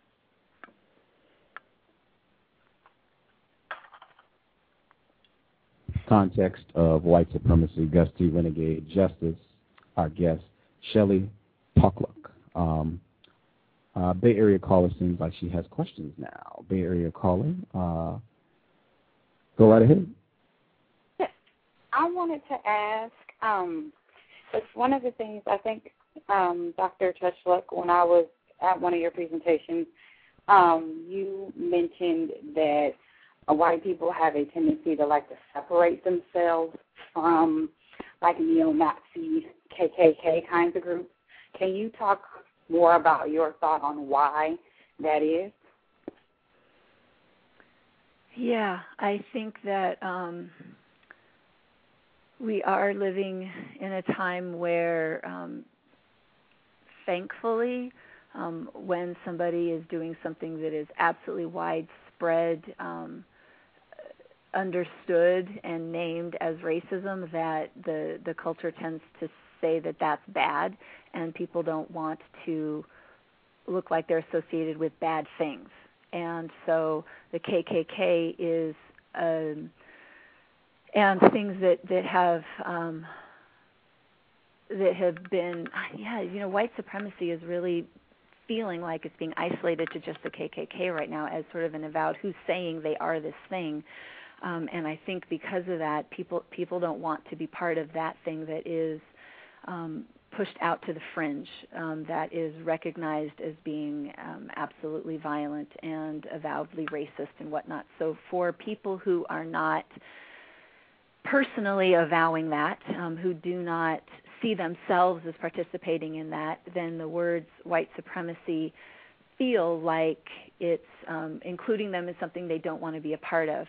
Um, I talk a lot about um, this with my colleagues because we use the words white supremacy. Um, we talk about the white supremacist system, and um, we get challenged a lot on on us using those terms because it you know quote unquote it offends people or it scares them off and um, you know depending on our strategy for you know how much we want to keep people in the room or how much we want to get people in the room um, using those terms um, is is absolutely an issue. Um, so I hope I'm answering your question correctly but but I think that um, maybe I'm just restating but I think people are really dissociating with the KKK, dissociating with the term white supremacy because they only associate it with the KKK, and that helps people not feel that they're part of something that has um, cont- that something continuing that also still has roots in white supremacy, and I think that's that is problematic. Did I was I particularly accurate? I mean, did I uh, did I answer that in the way that you were? You did. You did. Okay. Um, can you talk about? I remember in your presentation there was a part where you talked about people um, things white people do to non-white people, such as there was a list of them, and I can't remember all of them, but I do recall one of them was like forcing them to prove things. Can you talk about that list? Oh boy, I don't have the list in front of me, and I don't have it off the top of my head. Um, but yeah, oh gosh, I got to get back to that slide. Right. Um, this was uh, this was a, a slide. I think I was probably showing that had. Am I right? There was an ostrich with the head in the sand on that on that one. Um, I think that was pretty much me self-disclosing that these are a bunch of things I learned to do and I was trying to say that I had to work myself out of a bunch of this stuff. And one of them was definitely about um, using sort of the um, devil's advocate was one that I had developed this idea that you know uh, questioning um, people to to be so that they could prove that their perspective was accurate was something that I, I had learned to do. And so, you know, if, if a person of color would say to me, oh, you know, such and such this thing happened to me and it was racist or it happened because I'm, you know, I'm black or I'm, you know, I'm Latino or whatever, that um, I felt completely justified and felt that it was part of, of my job as a, a smart person to say, well, how do you know? And that I now recognize that that is just one of a number of things that put me in a position of of really um, creating a damaging situation. Um, oh, what were some others?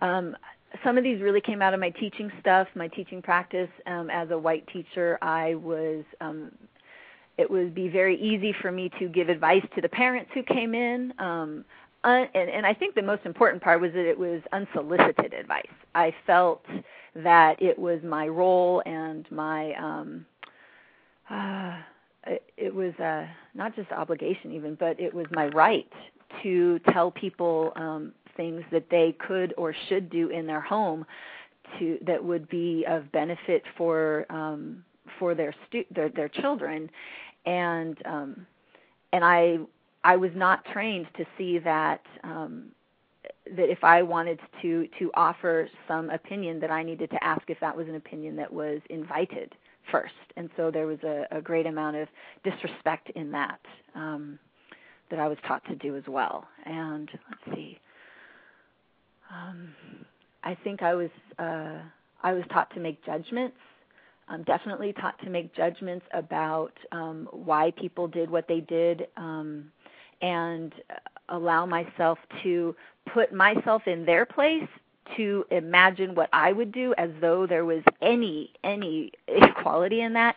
For example, and this is a conversation that was had a lot. Um, you know, why do people continue to live in a gang infested environment? Oh my lord, I've heard that phrase more times than I can think of. And um and the trained response is, well, if I lived there, I would do X. Um or, you know, some sort of of um taking one's personal experience and then attributing it that everybody else has either the same interests, the same understandings, or the same um, you know privileges to to do things in a different way, or that even somebody would want to do things in a different way, and you know without in any way understanding um, the situation that they were even talking about, and and taking those liberties um, to make judgments um, well well ingrained in me. Those are those are just a few that I think are probably on that list.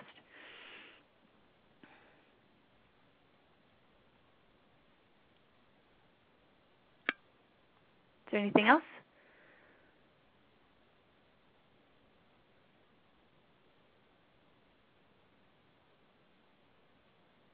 Area caller, did you have another question or are you satisfied?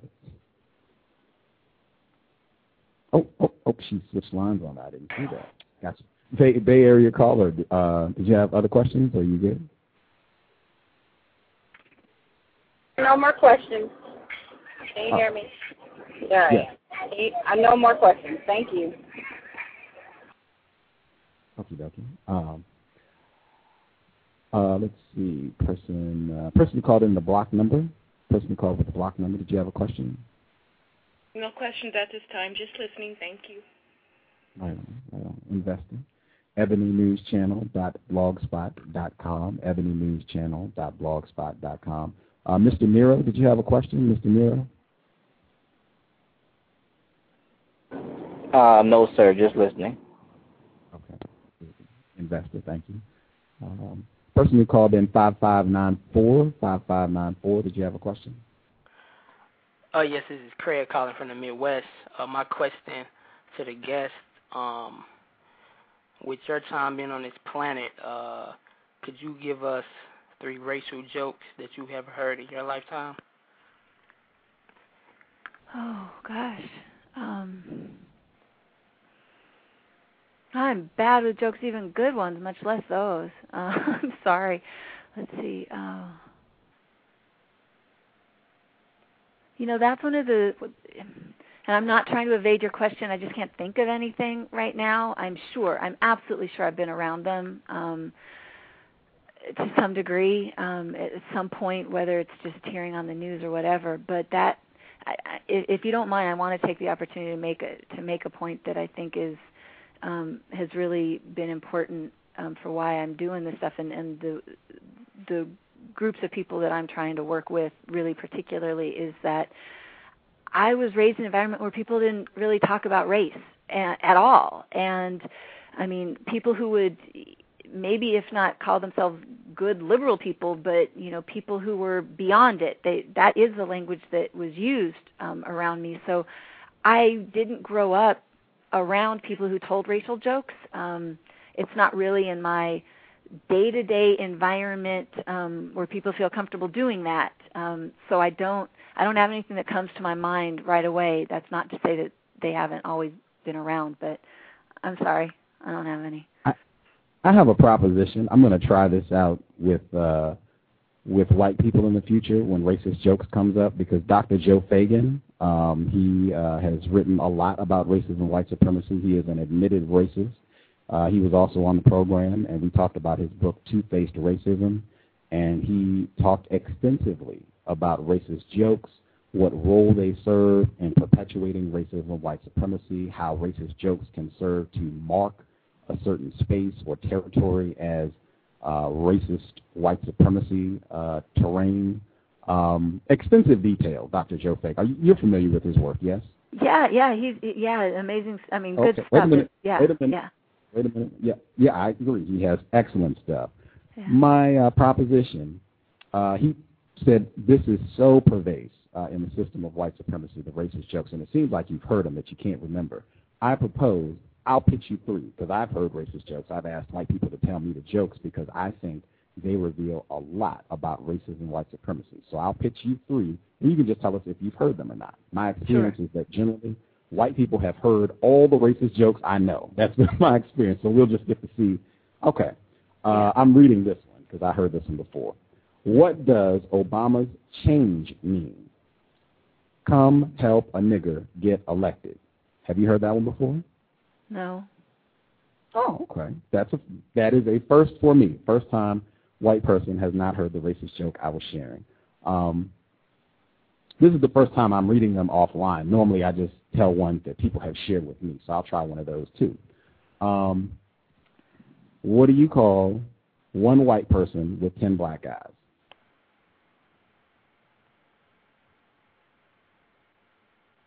I haven't heard this. Wow. Wow. Quarterback. First time. First time someone told that to me. Um, I've actually heard that one a couple times. It's, I think it's in a movie as well. I don't remember the film, but it's in a movie as well. Um, let's see. Oh, it's in uh, Rae Dawn Chong. I did a counter racist film review of Soul Man. It's in Soul Man. Uh, they're on Harvard campus, and the students are telling a series of racist jokes, and that's one of the jokes. Um, mm let's see, how many, uh, well, what do you call one white man with 500 black males? I don't know. Wow. Warden. Warden. Warden. Um, just the two that you've heard, do you think those jokes reveal a lot about the perception of not only white people but black people and the relationship between white people and black people, non-white people in a system of white supremacy? Oh yeah, yeah. Just hearing that, I mean, because what I'm hearing, like especially that last one, I can imagine that being told not just by people who are um, making fun of people of color, but I can actually also imagine that being told by people who are invested in social justice and trying to name that it's common to understand that you know people of color are predominantly ones locked up, et cetera. So I, I mean, yeah, it absolutely reveals it absolutely reveals the the the, the problems that we've got. Yeah. Okay. Okay. Um, and and this should serve as evidence uh, to have a white person uh, come in and explain, hey, these jokes reveal a lot about the workings of racism white supremacy. So no white person should be balking or getting upset if a non-white person requests, hey, could you share some of the racist jokes that you've heard? If you've heard them, could you share them? This would help me understand racism, white supremacy. Correct, uh, Dr. Uh, Tochluk? Oh, I think that's a nice way to approach it. Yeah. Outstanding. Outstanding. Okay, I got one more. I got one more. Um, and I, I, I read this one. I read this one, and I think I've heard it as well. So we'll see. Um, what is the difference between a large pizza and a black male? I have not heard this. Wow. Oh for three. You are first. A first on the cow. We were due. I think this has been like a year since we've had a first on the cow. So there we go. A first white person did not had not heard any of the jokes, uh, racist jokes that I told them. Uh, difference between a large pizza and a black male. A large pizza can feed a family of four. Oh wow. Yeah, it's a whole other level, isn't it? Hope uh, hope you all heard that. And they have tons of websites. Dr. Feagin talked about this. They have tons of websites where you can go, and they got pages and pages and pages uh, of these jokes. You can get non-white specific. They got ones for so-called Asians, so-called black, so-called Arabs. Uh, they got a ton of these. Go online, investigate, and think about what these jokes mean. They they tell a lot. Justice, did you have questions? Yes, no. Yes, ma'am. Oh, no, this moment. Uh, person who called in from a block number, uh, you have a hand up? Person from block number?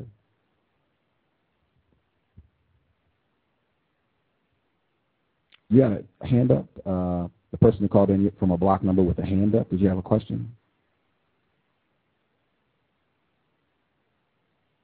Hello, can I be heard? Yes, I hear you. Yes. Uh,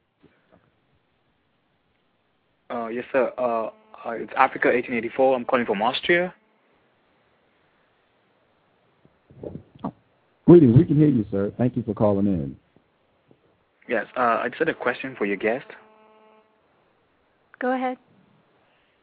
Uh, and my question was um, because I've been listening to the to the to the whole exchange that you've been having with the with the host, and uh, it seems to me that it's hard for you to accept the fact that uh, non-white people should have all white people that are able to practice racism, white supremacy on the suspect list. Yeah.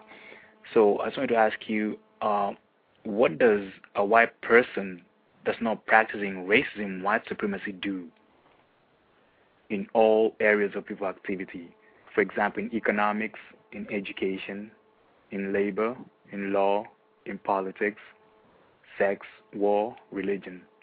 What does a white person that's not practicing racism, white supremacy, what do they do?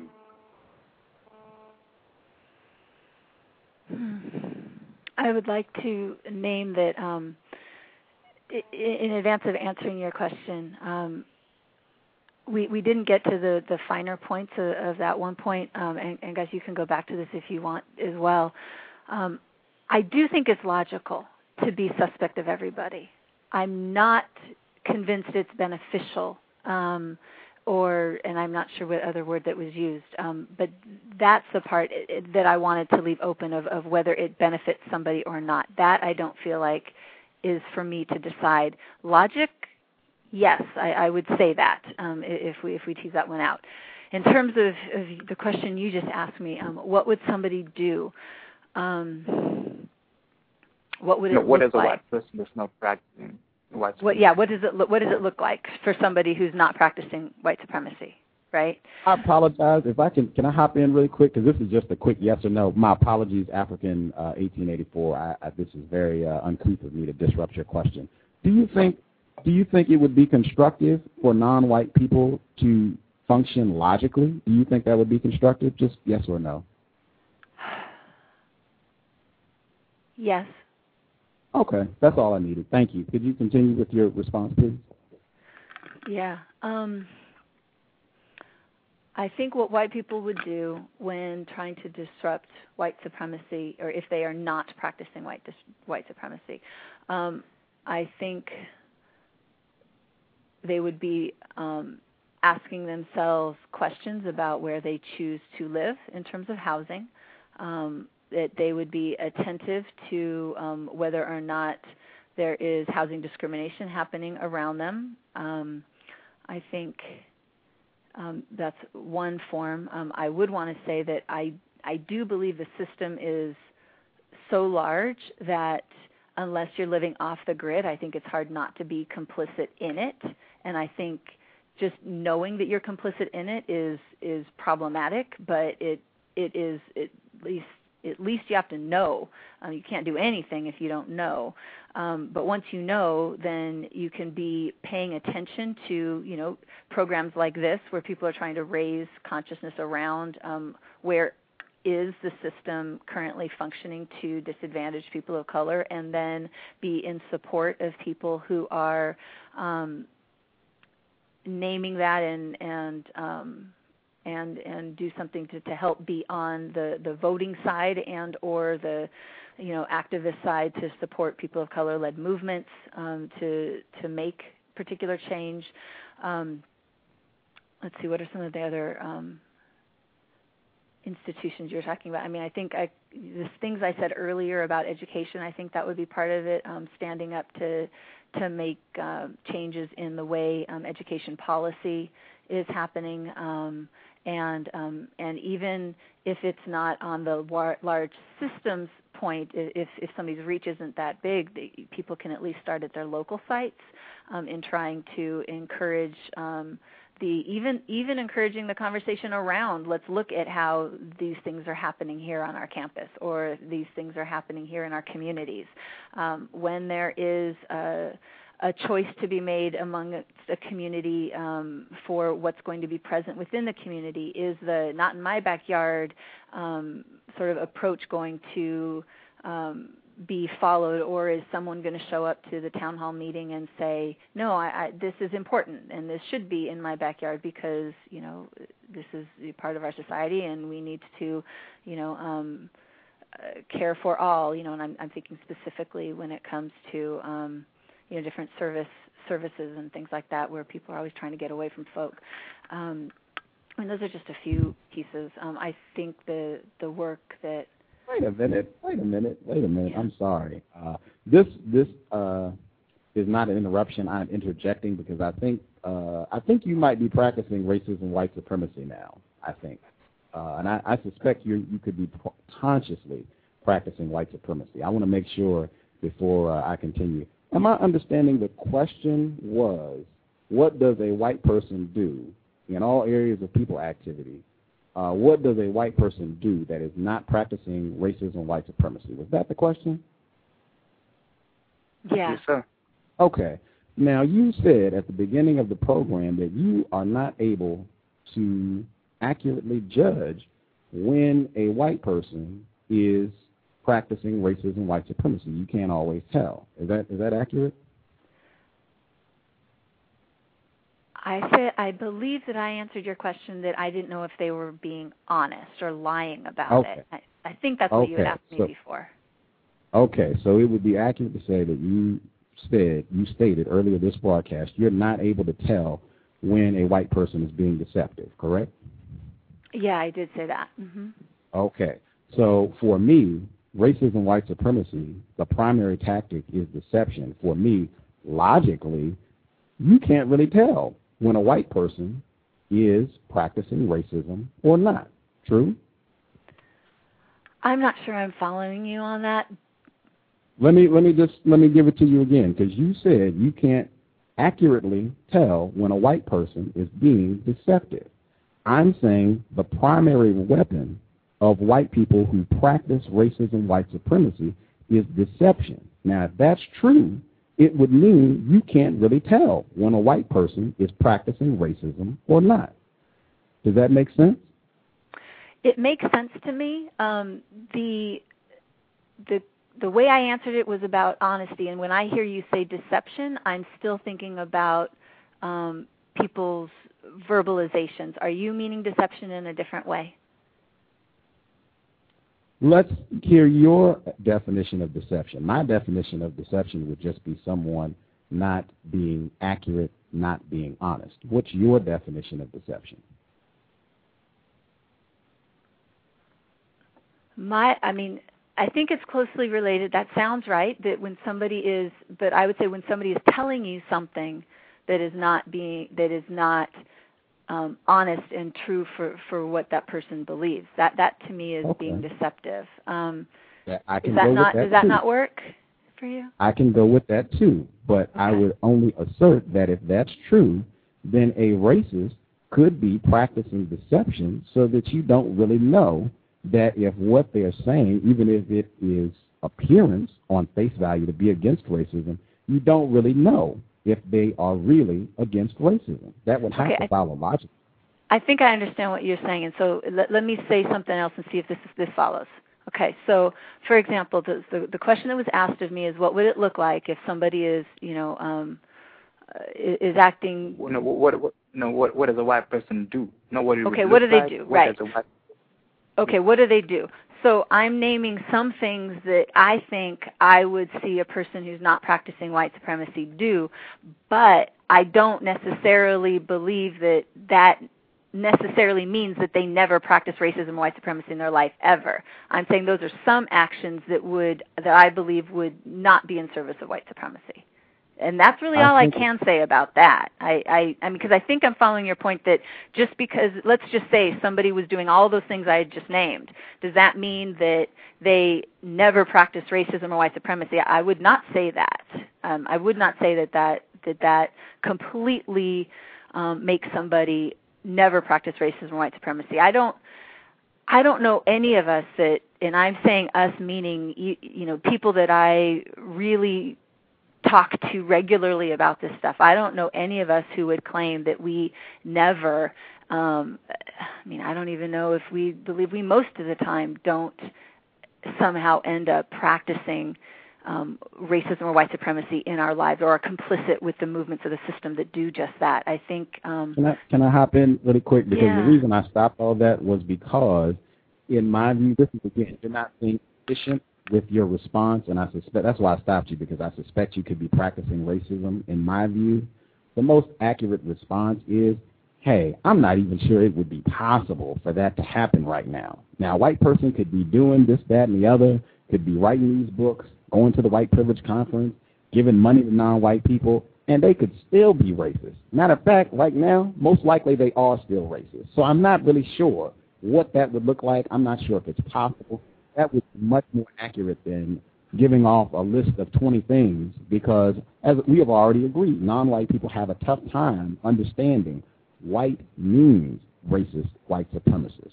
Unfortunately, we have agreement on that. It would be much better to say that as opposed to rattle off 20 things and then a non-white person take that list of 20 things and say, okay, if a white person is doing these, well then, bing, right on. And that should not be the approach at all. It should be white means racist.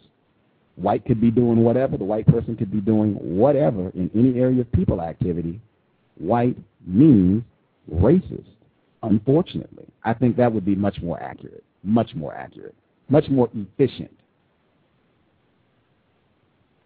I see your point.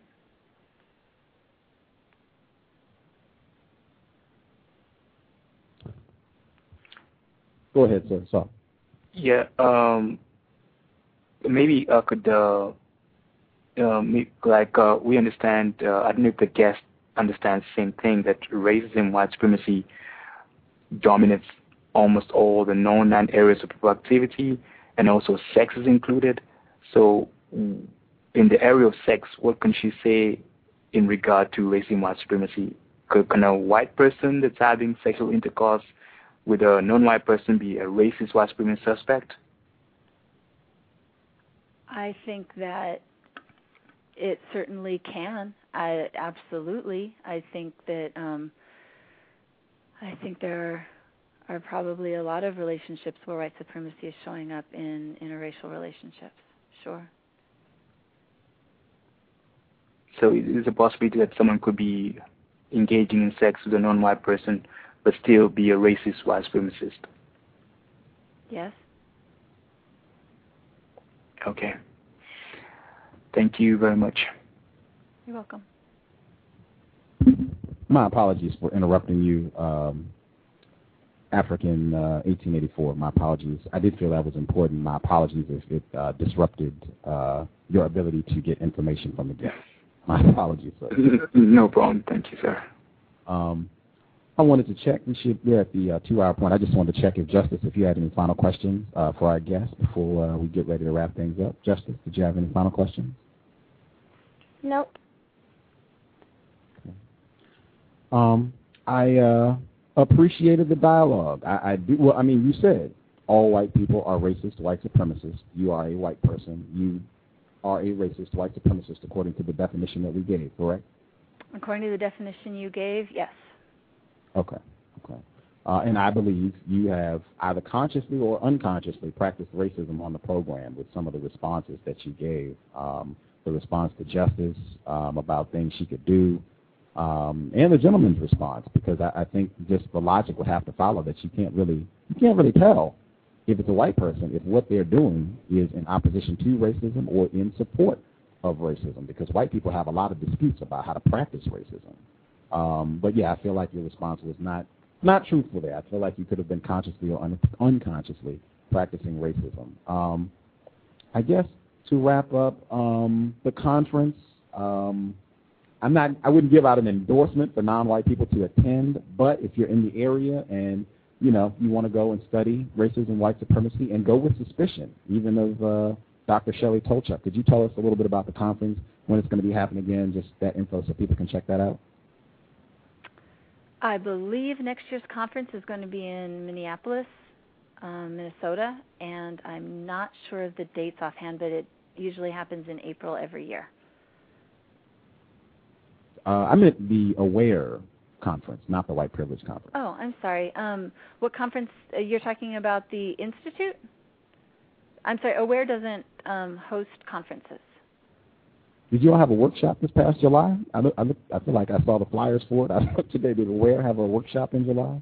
Right. Yeah, we have um, we have a we do have a workshop. Um, we do not know when when it would happen again. It was just a all volunteer um, second time trying to to to work on a, a series of workshops um, designed to to help um, people who are interested in exploring um, their relationship to race and racism, white privilege, um, and uh, and trying to combat um, some of that. And and I don't know when the next one would be, so I'm sorry I can't give you that information.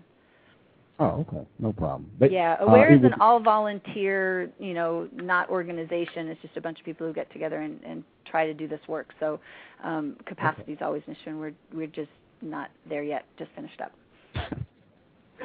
uh, statistically insignificant sounds like to me. Um, if uh, I guess people, if they just check your website, witnessingwhiteness.com, uh, it should be updated there. I would hope. Correct. There is um, still the flyer from the last time, um, but we don't have. But in the future, it would be yes. In the future, that would be where somebody could look to find out um, when decisions are made of, of when it would happen again. Yes. Outstanding. Witnessingwhiteness.com. Again, it'll be linked in the description, so you can just click her name and it'll take you right to the website. Uh, the book, which I do not recommend for non-white people, but the book Witnessing Whiteness: First Steps Toward an Anti-Racist Practical, excuse me, Practice, Practice and Culture. First Steps Toward an Anti-Racist Practice and Culture. Uh, our guest for today's program, Shelly, Dr. Shelly Tochluk. Thank you for uh, sharing some of your Monday afternoon with us. Well, thank you very much for having me. For sure. Enjoyed it. Um, context of white supremacy. We're going to take a quick commercial break, and uh, we'll be right back. I have a quick message, and uh, then I will get the phone lines open for folks to call in. Context of white supremacy. I'm opening the phone lines up, so please, please uh, be quiet. No background noise. Opening the phone lines. If you called in, your line is open. Um, you know, just please the background noise. Oh, I was going to play the commercial for Sister Nefertari, but they crashed my switchboard. Um, please go to her website. Her website is ourcause.com, O-U-R-K-O-S dot com. Uh, Sister Nefertari, they're doing the uh, second annual Nat Turner Day weekend celebration, uh, August 20th through the 22nd. Um, Irritated Genie is going to be there. Umar Abdullah Johnson, Professor Griff, uh, Gwen Ragsdale um, should be uh, fantastic support. Check her out, all that good stuff. Okay. Uh, before I get to the phone lines, uh, the announcement I wanted to make. Uh, I had no intention of doing the program past uh, August 5th because I didn't have a uh, my MacBook Pro with the carrying case uh, because it, it really is a strain. This is broadcast number 195. Um, it really is a strain to do do the broadcast without having a phone or a computer. It is a real challenge, and uh, I just I really am, am not interested in having to continue to, to struggle to do the broadcast without a computer. I did get the the amount I originally requested. I did get before the original deadline for when I wanted to end the program, but I still don't have my computer. And I did make a change with regards to the computer that I want. Uh, I feel I make an effort to do quality programming. There's a little background noise. Uh, everybody, that, if you're on my Skype line, if you could mute really quick, that would be helpful. I would appreciate it if you're on my Skype line. Thank you. Um, but yeah, uh, I make an effort to run a quality broadcast. Um, it might not be constructive if uh, if it's not, you know, no worries. You shouldn't even be listening to this. Um, but I do make an effort to do quality programming, and I hope it is helpful for folks. I need to get my MacBook Pro. Um, I have to put this deadline in just because I'm. Uh, I really was bothered all day about uh, the computer and, and just issues about having computer, not having a computer. Um, the programs that are coming at the end of the month, Irritated Genie, Umar Abdullah Johnson, uh, Dr. Frances Cress Welsing, uh, the Black Unifier, all that's coming at the end at the end of the month, uh, and I really would prefer to have a computer by that time. Again, if you're on my Skype line, if you could mute, that would be helpful because I am picking up background noise. Um, thank you guys. Um, but yeah, uh, I was talking about the uh, the end of the month programs, and I really would prefer to have my uh, computer do those broadcasts. And uh, basically, I need my MacBook Pro by August 20. I need to get the calendar. I need my MacBook Pro by August 25th. Um, I feel like I would not. My motivation for doing the broadcast past August 25th, knowing that there are a lot of big shows coming, and I would have some uh, some anxiety about internet availability. Uh, I think I could probably work it out, but I might end up being on a laptop that might not have the best uh, service, and I don't like I don't like doing programs where my audio is not good or I just have concerns if I'm going to have issues with being connected or disconnected during the broadcast. That really really grates on my nerves. Um, I need like 600 exactly $662 to purchase my MacBook Pro. I was going to make the programs at the end. I was going to make that like a fundraiser to generate the profits, but I mean, I just felt that just feels extraordinarily niggerish to have to do a fundraiser for six hundred dollars. I mean, that's uh, I don't have anything, but I mean that's just embarrassing. I've never seen a fundraiser six hundred fifty dollars. I mean, I don't even know what to say to that. I, I I would be embarrassed to tell somebody we're doing a fundraiser for six hundred fifty dollars. Like, so I'm not making it a fundraiser. I need six hundred fifty dollars by August 25th, or I will have no problem shutting the broadcast down. And just because I am a broke black male who is extremely poorly adjusted, I would be willing to give everybody their dough back who invested uh, from June 16th forward. Uh, if I don't have my 650 by August 25th, I'm ending the program and refunding all of the investments. So I would be willing to walk away uh, with none of the money I collected, no problem. But I need my computer. This is just really really, really niggerish. Um, and uh, I'm just unwilling because that's why I said August 5th because I just I didn't want to do it past August 5th without a computer, and it's really grating on my nerves. So uh, August 25th, MacBook Pro, or I'm discontinuing um, the broadcast. 650. If I can't generate 650 in uh, that's more than two weeks, then you know really. Um, so okay, that's uh, the announcement. And if you don't think the program's constructive, if you don't think I need a MacBook Pro uh, the specific brand that I want. If you think I should be able to operate with a cheaper model, then, you know, don't worry about it. I'm not interested in hearing all that. And I don't want any dialogue about this. If you don't think that's cool, no problem. If you invested, you'll have your dough back and life will move on. Um, we will be back tomorrow. Uh, Douglas Blackmon, author of Slavery by Another Name. Uh, he will be here tomorrow, uh, and it'll be early. Uh, it'll be tomorrow. Um, 10:30 a.m. like real early. 10:30 a.m. Uh, 10:30 a.m. Eastern, 9:30 a.m. Central, and 7:30 a.m. Pacific. So we'll be back like uh, like 12 hours basically. We'll be back on the air. Um, and Douglas Blackmon's book, I don't know if people are familiar, but Slavery by Another Name is a fantastic book. Dr. Welsing recommended it. Um, yeah, should be should be solid tomorrow. There's a, I'm getting a lot of background noise. Please use your mute button. I'm getting a lot of background noise. If you called in on the phone, thank you. Appreciate it. Um, oh, I'm still getting the background noise. Please use your mute button. This is another thing that gets on my nerves. I feel like we go through this every program, having to say over and over again, use your mute button. Uh, your line is on. I think I announced Gus, can you hear me? I am hearing background distortion. Can you hear me, Gus? Yes. Yes. Can you hear me? Hello? Yeah, I'm getting a lot of background distortion. That really gets on my nerves too. Not having my own computer to do the programs gets on my nerves. And when people consistently call in and they have a lot of background noise going on and they're washing dishes and all that, that really plucks my nerves. So those two things would make Gus a much happier uh, victim of white supremacy doing this broadcast, and it would be reflected uh, in the broadcast, I think. At any rate, uh, but Douglas Blackmon, he'll be here tomorrow. Again, it's tomorrow, uh, 10:30 a.m. Eastern, 9:30 a.m. Central, and 7:30 a.m. Pacific. Douglas Blackmon, Slavery by Another Name. Um, I think those are the announcements I needed. Justice, did you have any comments about the broadcast before I get to everybody else? Justice, did you have any comments? Um, no. Um, did you want to give uh, your email address? Sure. Um, justice.asap at yahoo.com. Again, justice.asap at yahoo.com. Great. Thank you very much.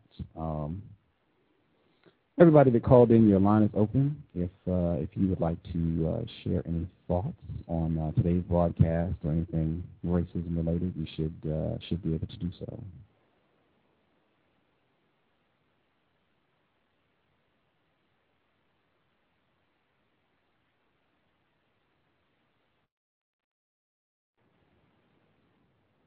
Uh, everybody that called in, uh, your line should be open if you called in. If you have comments or uh, feedback you want to share uh, or questions, I guess. Uh, everybody that called in.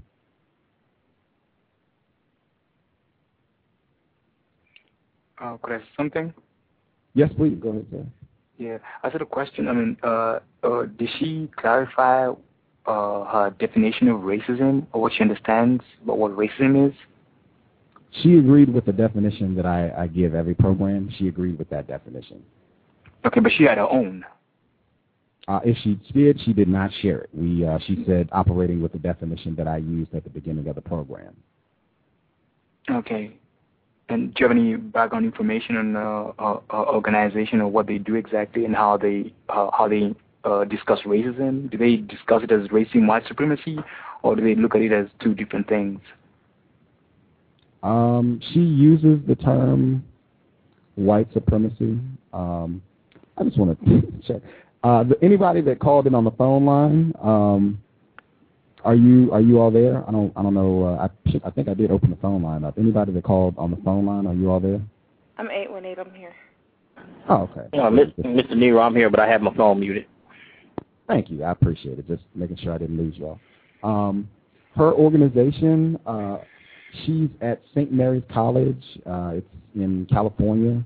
She's the chair of the Department of Education, and she does, I guess, workshops in that area on racism. She's written a book. She has a blog. I'll, I'll have uh, this stuff linked in the description to the program um, once we wrap up.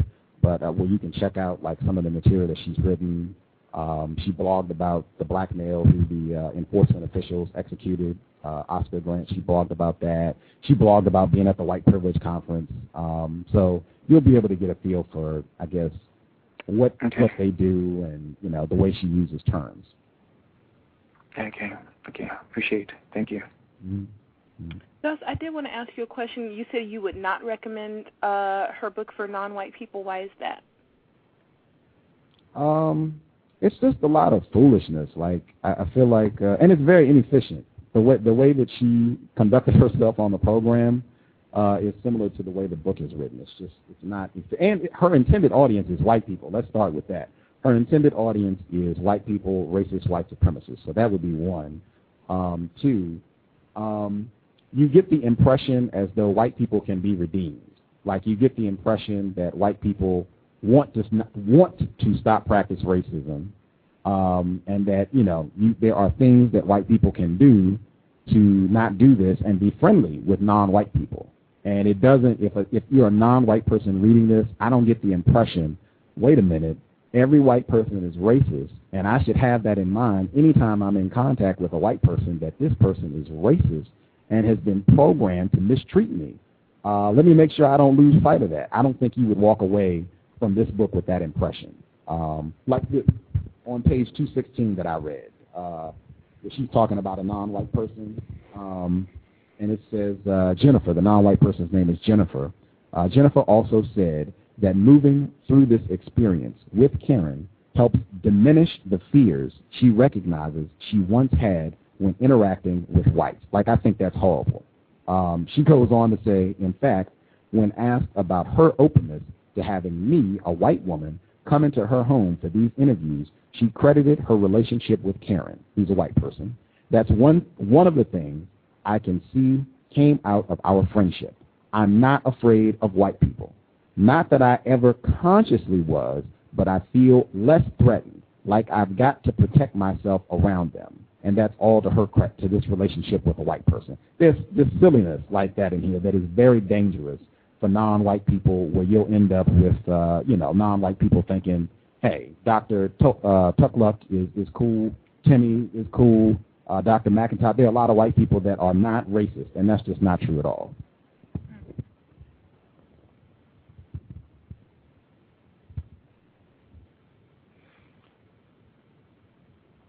You know, I had a question though. Yes, sir. Yeah, and um, I think I mean I should be asking her these questions, but uh, since she's not online anymore, uh, she's not on uh, uh, at your station right now. I think I, I, I, is it okay if I ask you some of these questions? Sure. Yeah, you know, it's in regard to colorblind or color blindness. Does she support that understanding, or was she against it? I, I didn't. I was not clear about that. Um, from what I understood in the book, and well, I'll pitch because I read the book, so I, I I have other information from the people that are on the line. Did what was your opinion uh, about her views on color blindness, so-called color blindness? Uh, what did you all think she felt about so-called color blindness? It seemed that she thought it was something that white people used, if if I was understanding correctly, to uh, kind of deceive themselves or or or trick themselves or fantasize that they do not use people's color or race and factors of how they treat them.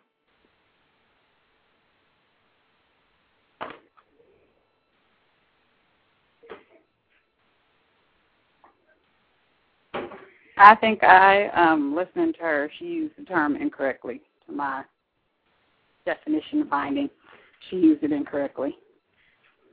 But I think, yeah, she basically is used for white people to say, I don't see it, it doesn't matter.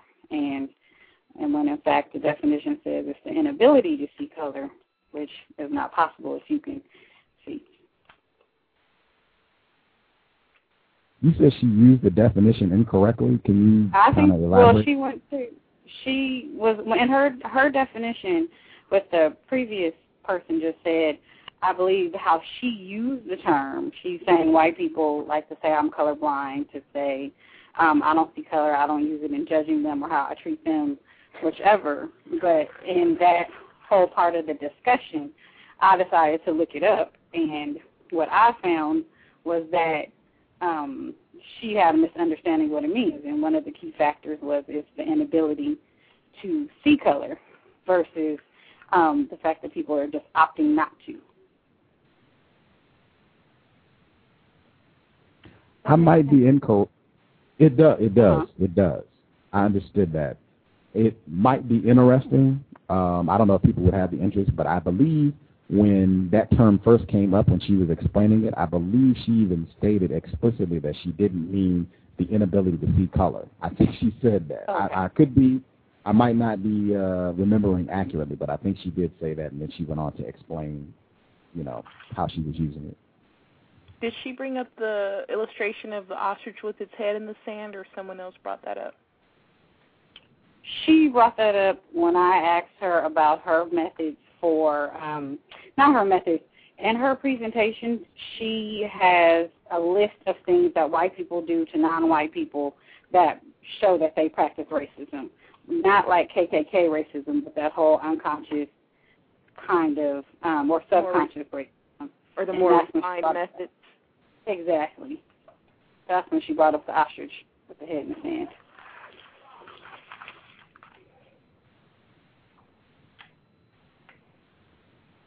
Yeah, I feel like that's a a, a kind of uh like I just think of a cartoon with some white people putting some gas out that makes all the non-white people go to sleep. That's what I see the whole "I'm colorblind" term as something that is used to put you to sleep, get you to stop suspecting the possibility of someone practicing racism, white supremacy, and get you to avoid the obvious. You know someone knows what so-called color you are. I mean, we live in a world where almost everything in it is defined by that how you're treated, what resources you have, where you live, what you have access to, your level of education. So Oh, if I hear a white person say, I'm colorblind, to me that's like saying, I'm not a racist, but, and then expecting some racism to come after it.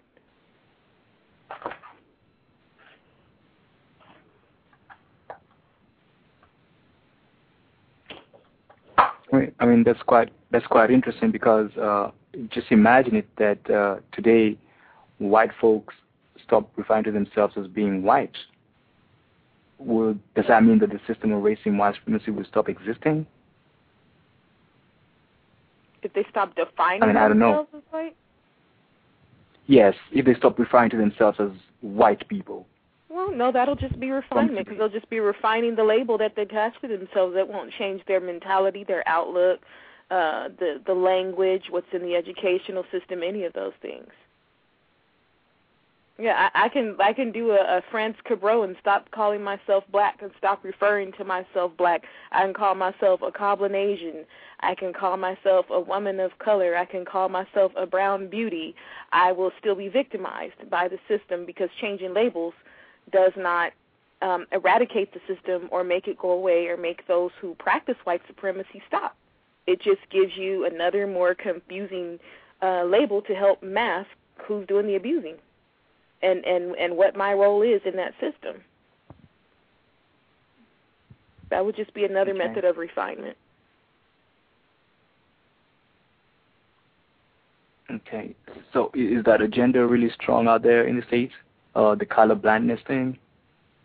I'm hearing it more now with all of this, uh, you know, politically correct, so-called politically correct rhetoric that, uh, you know, you you hear the so-called liberal people putting out there. Um, you know, and as well, I mean, we have a, a mulatto president who won't address the issue of race almost ever, unless he is talking to black people, telling them basically, pull yourself up by your bootstraps.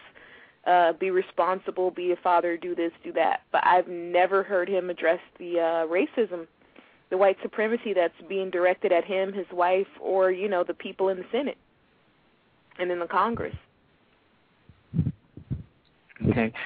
Suspected, uh, I just wanted to toss in suspected white supremacist Peggy McIntosh, Dr. Peggy McIntosh, when she was on this program, she said President Obama had better not talk about racism, white supremacy, unless he wants to get in trouble with white people. And she explained the why. But uh, she was very clear about that. And the one time that he did make an effort to talk about racism, he got in trouble with white people. The incident with uh, so-called Dr. Gates and and all that stuff at Harvard. But that's the one time I can think of where he did try to talk about racism, and uh, white people were furious.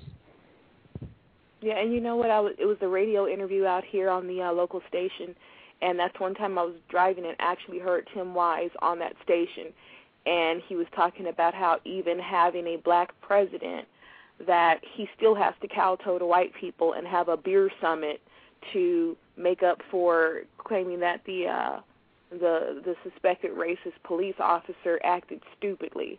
So to please the white people, even though he's president, you know, supposedly, as they say, the most powerful position in the world. I, you know, I don't agree with that, but that he still had to have a beer summit and kowtow to white people, to a, an officer of the police department in Massachusetts at that, even though he's the president. The racist joke. The racist joke. What does uh, what does Obama's change mean? Come help a nigger get elected. I'd heard that one before. And you had that one before also too, all the way out here. I've had that. What can you can you remind them where you're calling from, sir? I'm calling from Austria. Thank you. Thank oh, oh, President Obama is a nigger in Austria too, apparently. no, I've had that joke before, you know. So I was surprised that your guest has never had it, you know. Maybe. That was the first too. I, that I want I want that to stick as well. That's the first time that I've ever told any racist joke to a white person, and they said they hadn't heard it. That's the first time that's ever happened. And she said she hadn't heard any of those jokes. You know what? I I don't think I'd heard most of them except maybe the warden one. I might have heard you say that before, but there are several websites out there that you can find where white people will talk freely with these jokes. And It's it just gets really vulgar and disgusting. But um one of them I I heard a lot of crap on was a website called Chimp Out. I think I have it linked in my blog under sites that white supremacists like but yeah, there's a lot of garbage out there, including there's a cartoon with a pregnant black female at the door of an abortion clinic, and uh, I think the caption is "Crime Fighter." She's fighting crime because she's about to have her unborn child aborted. You know, translation: Black children will grow up to be criminals. Oh, have you all heard about the uh, white male that they uh, suspect being a serial killer who is targeting black males. Yeah, I heard of that too. Yeah, yeah. heard about that. Saw it on uh, several times on Facebook. Yeah. I also wanted to say, I think it was, it might might have been on this show uh, where someone was speaking about uh, segregated proms and how the white children in high school could come to the black children's proms, but the black students couldn't go to the white prom. And I was having a conversation with uh, some non-white people yesterday, and there was a black female who was from Louisiana. Now she graduated high school in the 90s. She was telling me that um, her prom was segregated, and I think just around the time that she, or, or just around the time she was having them, they had started to desegregate the prom. She affirmed that the white students could come to their prom, but they couldn't go to the white students' prom, and that at one point I don't remember if it was uh, financial reasons or educational disparities, but she talked about them not in in this day and age, in the 90s, um, not having access to new books, supplies, um, proper educational facilities, and she said that they were talking about merging one of the black schools, one of the all black schools, with one of the all white schools. She said the white people in town got so upset about it and made such an uproar that they burnt part of the black school down and they declared it arson, but no investigation, no effort to really investigate who did it was ever made because they knew the white people did it. And I was thinking, so wouldn't that just make it to where the black students would really need to go be bussed out to the white school? Um, you know, since their facilities were were compromised. And she said, no, what they did, they just brought in trailers like those bungalows. And then the the home ec teacher, they used part of the the kitchen in the classroom for uh, somebody else's class and she took the other part of the room for hers. So even in that, I mean, this is in the last, you know, 10 years or so, uh, I'm sorry, 10 or 20 years. But, um, you know, in the time that I would have been in high school where white people are still using violence against black people because they don't want them around or don't want to share facilities with them. And it was just amazing to hear somebody in my in my own age group, you know, speak like that because I haven't seen that type of uh blatant racism in the part of the United States where I am.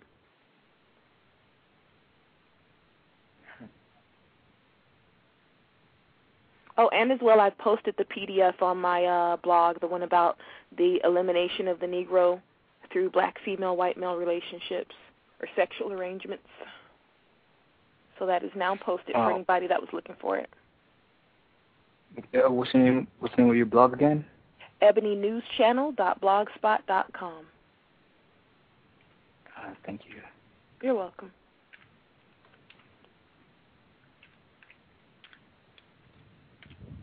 I did want to uh, make sure I read that part again because I, I did, even though I would not recommend this book. I know non-white people at first were buying some of the books of these white people on the show.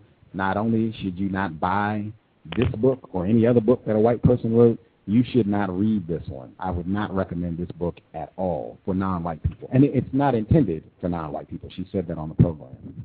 Um, but I did, this chunk was important, her talking about uh, what I suspect was a sexual relationship with a black male. Uh, she said that uh, this black man knew many women who readily dialogued among themselves about how this history lived on and he refused to add to their hurt the history of black men being persecuted for reckless eyeballing and doing anything with regards to a white woman. This black male recognized that the effects of that history are not over, and he was careful to recognize how his behavior in the world would impact others. From what was reported, this same consideration is what prompted Denzel Washington to refuse to kiss Julia Roberts in the film Pelican Brief, if I recall the magazine story accurately. At that time, I could not see why the injury to black women was important, or more correctly, I did not want to care about what this man saw and what black women would feel. I'm going to just make sure I read that again so you don't miss that. I could not see why the injury to black women was important, or more correctly, I did not want to care about what this man saw and what black women would feel. I could not grasp why what someone else thought about our potential relationship made a difference. It sounds like she's specifically referencing black people, but you know. I recall saying things like, we can't be responsible for their feelings. Why should we be punished for something we were not part of? Why can't we just be beyond race? Even though I thought I transcended race and was ready to be in a relationship with anyone, that very belief caused me to become insensitive to the effects my actions would have on others. I was only concerned about myself.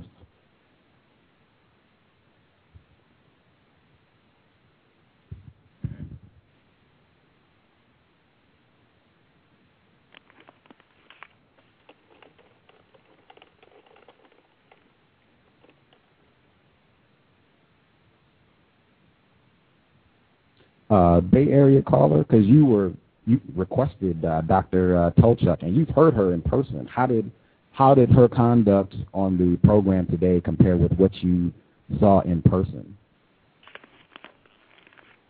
Um, I would have to say watching her watching her in person and um, hearing her today, two totally different people.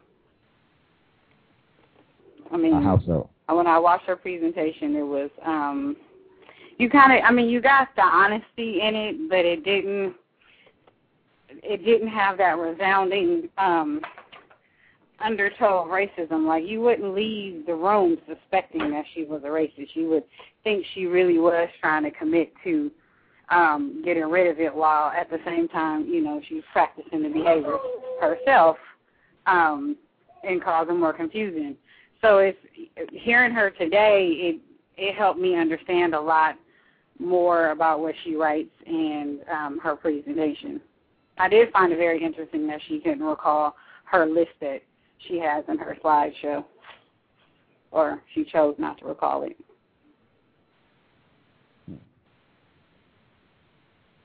You, you said, uh, I guess a, a fellow victim of white supremacy said, uh, I guess they have some admiration uh, for Dr. Uh, and her work. Uh, and she said that she didn't want to hear this program because she didn't want to hear me trash uh, good Dr. Shelly Tochluk. Um, how do you think she would respond to to hearing this? She um she wouldn't have liked what she heard. I know a lot of I mean my where I work every there's a book like a whew, I cannot get my words right. Um, there's like a study group going on this year because essentially we brought her in for the white people on campus, and so, um, so you know, at that point, I didn't feel like you know her work was ever targeted for me to read, even though on her website it says that we can read it. Um, her work is specifically targeted for white people, so that's why we brought them in. But it's no one. I don't think anyone on my campus will listen to your show and they would feel like you were you were countering the system. Uh, they would have they would have felt like you were abusing her in some way, which you know adds to the confusion. You would have got that whole leave the poor little white girl alone.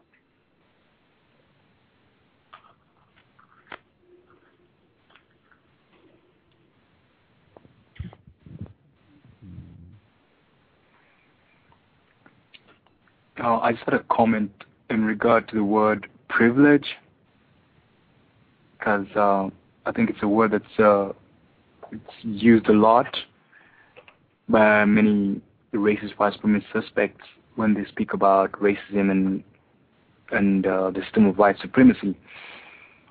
And uh, uh, I tend not to use the word. I don't know what uh, what your take is you know, anyone that's online what their take is in regard to the word privilege, because like I asked the the guest um, the question, what does a white person do that's not practicing racism white supremacy, and uh, the host uh, like kind of like intervened and said it's very hard to know how if a white person is practicing racism white supremacy or not because they're very deceitful so when someone refers to the word privilege, to me, it seems like white folks can easily decide today and say, okay, well, I'm not going to enjoy the privileges of the system of race and white supremacy. And in my understanding, how do they do that? Does that mean they stop existing, or do they just, I don't know, how do they do that? You know, in regard to the word privilege, you know, I'm not really, I don't know how you all think about the word privilege.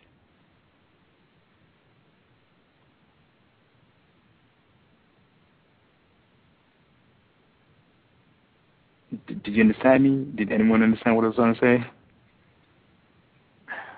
I, I did. I was just I was going to see if other people wanted to comment, but uh, I don't. No, it's, uh, no, no, because because uh, it's just uh, like in regard to what you say too. Like it's hard to it's hard to find out if a white person is practicing racism, white supremacy, or not. You know, because they're very deceitful. And when someone uses the word privilege, in my understanding, it means that white folks can uh, like disregard the privileges that they get within the system of racism, white supremacy. Now, how do they do that? How do you measure that as a non-white person?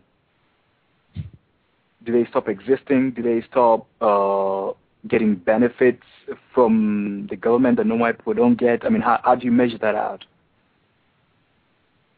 I myself, like I, I have specific things that I measure, and I've said all along, improvement in quality of life. Like I measure progress against racism, white supremacy, white people doing the correct thing, or non-white people doing the correct thing to solve this problem. Things should be getting better for me and non-white people on the whole. Like, uh, I got my MacBook Pro, yay! um, I got, you know, my problems are getting solved. I look around and I see other people's problems getting solved. My uh, my pal Christy, grad school is taken care of. I, I've got money. I don't have a dire situation on my hands. Um, people's fa- families are doing better. We're not having to have all these crazy conversations about why black males and black females have so much conflict because those relationships are much more helpful. Uh, Tim Wise would be out of business. I wouldn't have non-white people running around, Lord Jesus, Tim Wise is just the best in the world. We wouldn't have that.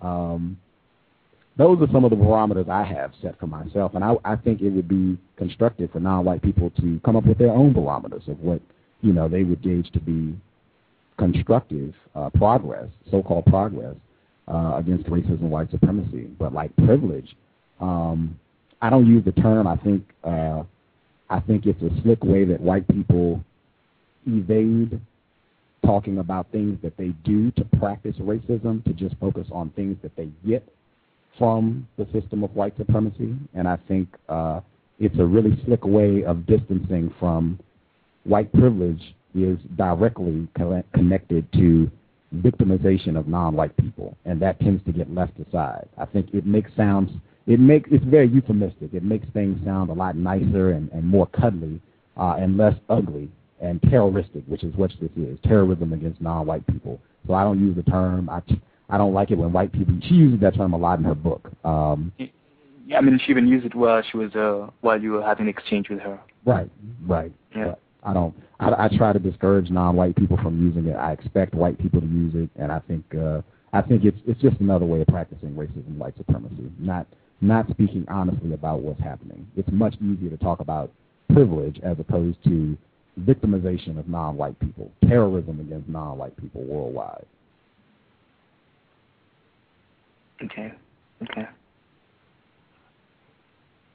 I don't know if other people had thoughts around that term, privilege. And it sounds nicer. Like white supremacy sounds icky. Like, ugh. It's true. True that. yeah, I don't like it either. It's deceptive. The privilege is something you earned, you know. And with white supremacy, the the benefits that white people get from it is not something they earned. They're not in the position they're in because they toiled and worked for hundreds of years and built this country and you know and just did it all on their own and and everything they have they made up and came up with and didn't steal from anyone else and the land they have here you know they got with you know justly none of that's true. So i don't see where there's a privilege that comes in anywhere a, a reward for something you earned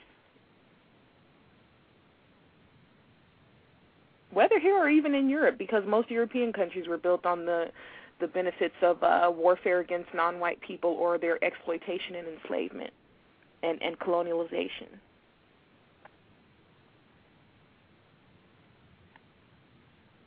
Yeah, it's true. Uh, I want to go back to the word uh, color blindness. So the way people understand it there, because I want to get this correct, uh, do they mean to say that you sh- that that people should be living in a society where you don't notice any color whatsoever? It's the pretense Uh, I of mean- not noticing color. It's it's where it's ir- where you you act as if you don't see it. You pretend that you know the person's color doesn't matter to you, and and and I find it's a defense used especially when a white person does do something um, racist or white supremacist, or where a black person is trying to make the case that you know they're cool with white people. They they won't judge them based on their color.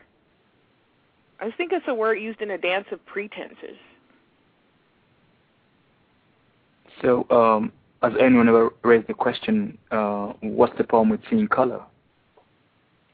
I, I would say that. I, I, I, I, I, I, I could look out and I could see that's a green tree. I could see uh, black people with different shades of skin color, but I think the most important thing is the intent. I mean, I don't know. I mean, has anyone raised that question and asked, uh, what's the problem with seeing color?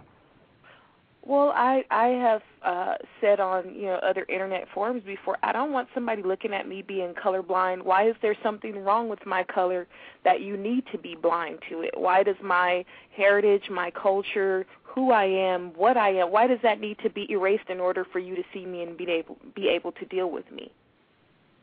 You know, and to be able to treat me right or like another human being. I don't look at anybody's dog and say, "Oh, I'm breed blind." You know, I don't I don't look at at fruit and so I'm I'm colorblind. I won't discriminate between the colors of the fruit. Like we don't do that. We don't do that about flowers, like you said, the trees. We don't pretend that we're blind to the beauty of the tree. We we acknowledge what it is and that we love it. And I think that's part of the problem of this whole colorblind garbage is it's because the value of who we are as non-white people is not acknowledged and accepted uh, to be you know, seen as something beautiful. Therefore, you have to be blind to it and pretend it doesn't exist because historically, that's what has identified you or made you easily identifiable as a victim of white supremacy and racism and abuse and mistreatment and violence, directly or indirectly. Dr. Uh, uh, Tochluk, excuse me, Dr. Tochluk, she pointed out in the book that it's also significant that white people don't tend to become colorblind when they're referencing other white people. Uh, this concept only comes up when they're referencing non-white people, which is also very interesting. Um, you know, all this, uh, I don't see color and that doesn't matter. It doesn't seem to come into play if it's another white person. Mhm. Yeah, I've never heard them say that when they when they reference other white people. That's a good point.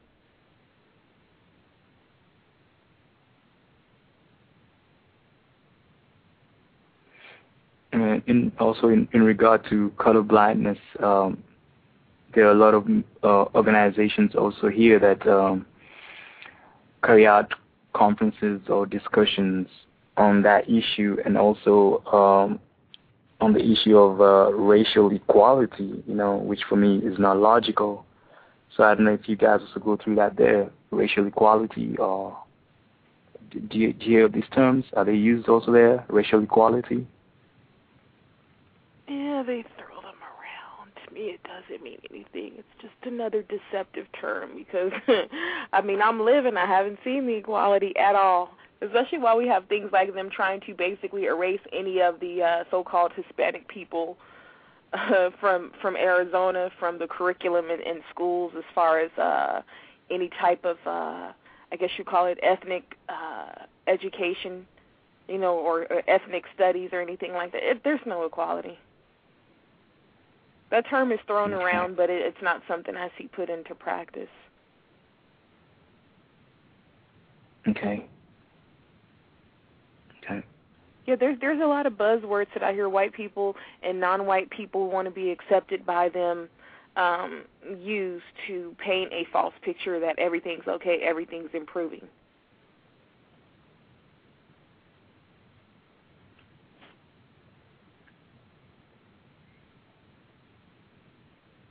Because the fact that they keep saying things like race equality, that they keep using race, which is an invention of white supremacists, to define white people as the race and everybody else as other subgroups or categories, as long as they keep using that and seeing things in that way, I think there also will be no equality of people.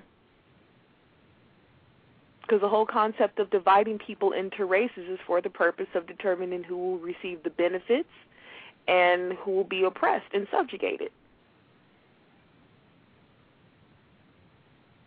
Who who will have Yeah. dominance in, in all socio material, you know, areas. Okay. And um, did the guest say that uh, she she was white? Did she admit to being did she admit to being white, or to being a member of a race? She admitted to being racist. And she admitted to being white and racist, white supremacist. Okay.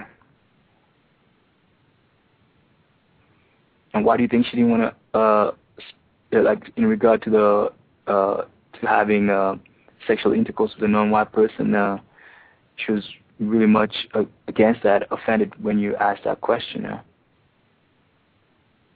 Non Mighty Wick is here. You you asked the question. Did you get a sense that she was offended about that question? And if so, why?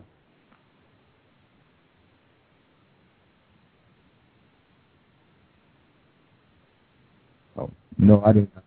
Uh, if I can be heard, I didn't. Um, I didn't feel as if she uh, she seemed uh, offended by that question. okay.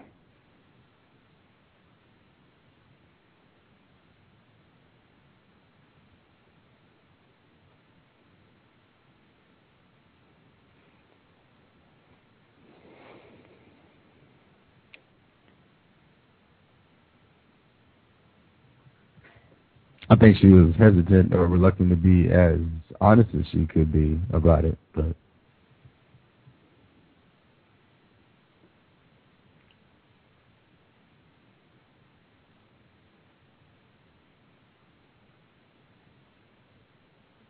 And may I ask why do you ask that question? Uh?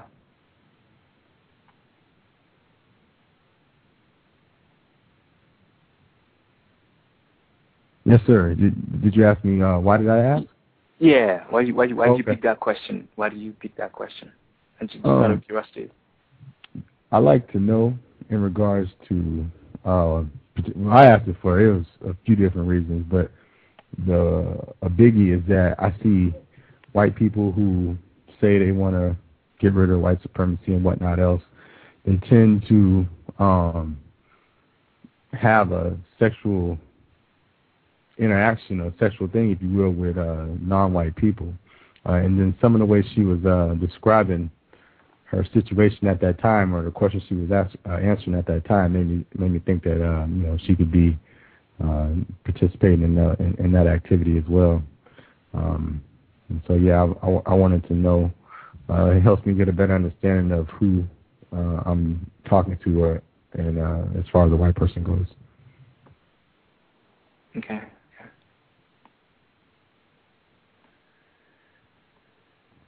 We got like eight minutes left. I want to make sure I don't get cut off, and then you all can, you know, share. Uh, we'll be back tomorrow. Uh, or I guess for uh, African 1884, we'll be back later today. Uh, for everybody else, we'll be back uh, tomorrow. Um, tomorrow morning, uh, 10:30 a.m. Eastern, 9:30 a.m. Central, and 7:30 a.m. Pacific. Uh, and I believe uh, for African 1884, that would be uh, 4:30 p.m. today. 4:30 p.m. today. We'll be back. Um, Douglas A. Blackmon, author of Slavery by Another Name. Um, it's kind of early for me. If I wasn't hosting the show, I'd probably have to catch the archives. Understood, but you know, if you're awake at that time, we'll be here.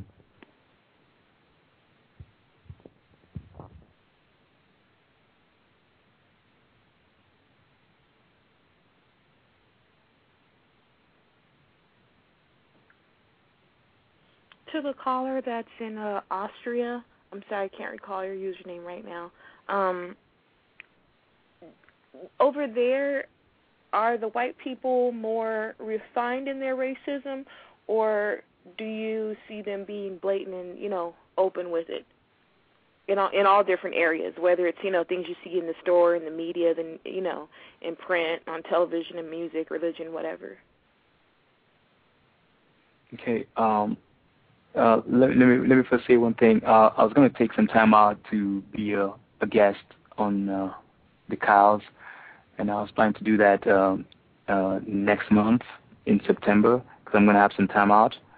But to answer your question, well, they're pretty much forward here. They it's, it's just up in your face. I mean, there are places you could go in in in Austria where you'd like to go go to a restaurant as a non-white person, you order something to eat, and they wouldn't want to serve you. They'll be like, "No, we don't serve your kind here." And uh, you want to go to a club or a restaurant, sometimes they wouldn't let you enter, and they would give an excuse like it's it's it's how you dress, or that they've never seen you around, and every white person is just going in, you know. So it's like it's more like in your face out here, you know, and it it's really affected a lot of non-white people like extremely you know, that you have people just uh, either result into alcohol or just drugs and, you know, a lot of beatings out on the streets. You have skinheads and Nazis just some that just just just work out and go to the gym and just to beat up black folk or Asian people or Indians or Chinese, anyone that looks different and stuff. And yeah, it's it's pretty much in your face, you know. So would you say that Europe is not? I'm sorry. Go ahead. No, no, please. I was just going to ask. Um, over over here, I hear a lot of um, black women in particular paint Europe as a haven for black women, where where they'll be appreciated for their beauty, you know, by white men, and there's less racism there, and it's not like bigoted America. And and I just, you know, I was wondering, is are are you seeing something that's completely the opposite of that? Yeah, I mean, in regard to the female, yeah, I mean, what's interesting here is that uh, there are many females out here, non-white females, in the case for Austria. I mean, I'm not going to speak for the whole of Europe because I've never been to France or Germany. I mean, I've visited France and Germany, but I've never lived there. So, uh, living in Austria for the last seven years, um, it's much easier for uh, non-white female from Africa to come here and get a job as a prostitute than to get a job as a teacher or social worker. You know, it's much easier. They're given uh, working permits as prostitutes, but you can't get a working permit to do like a an average job. So, I mean, there those, I mean, situations in regard to the non-white females and stuff. And yeah, I mean, most white males are really much into dating non-white females out here. You know, but still you have the non-white females in a very, very uh, bad uh, social positions, same as the non-white males and stuff, you know. I seen a video recently of non-white females, particularly black females in France, being uh, dragged dragged in the street uh, by white enforcement officials. Um, in, in in Austria, sir, do you, do you see uh, a lot of black people around in uh, relative to the amount of white people there, or not so many? No, no, not so many. More white people, not so many black people, and the black people that are here, many of them um, tend not to want to create communities that much because it's like you have people who have been here for the last, say, three years. Some have been here for the last 15 years. So the ones who have been here longer tend to see the ones who are just coming in as spoiling the opportunity for them because you're going to have a large population of black people. And that means the immigration laws are going to change and things are going to get harder. And the more black people come in, the more they make it hard for them to get work. So many of them result into selling drugs or become prostitutes. That's in regard to the females. So the ones that have been here longer, for like 15 years, tend to see the ones that are just coming in as, you know, like, okay, you guys are coming into our space, now we're all going to look bad and stuff. So there's not much of a community-based kind of relationship, quote unquote, within the within the uh, black relationships and stuff here. But in all in all, there are more white people than black people. It's, it, I mean, the black boy, uh, like a minority, if you like to use that term. 60 seconds left. We'll be back tomorrow. Context of white supremacy. Oh, Justice's email, justice.asap at yahoo.com. Yes, sir. It's the same scenario with uh, black people here in this end of the world, as far as not being unity and teaming up and you know uh, ineffective numbers. So it's same thing here. Yeah, yeah. I mean, I'll be able to get into this when I get a chance to be guest at, uh, on, on the COWS. You know, if I get a chance to do that, if I'm allowed to do that. Yeah. Hello, it is Ryan, and we could all use an extra bright spot in our day, couldn't we? Just to make up for things like sitting in traffic, doing the dishes, counting your steps, you know, all the mundane stuff. That is why I'm such a big fan of Chumba Casino. Chumba Casino has all your favorite social casino style games that you can play for free anytime, anywhere with daily bonuses. That should brighten your day a little. Actually, a lot. So sign up now at chumbacasino.com. That's chumbacasino.com. No purchase necessary. Group. Void were prohibited by law. See terms and conditions. 18 plus.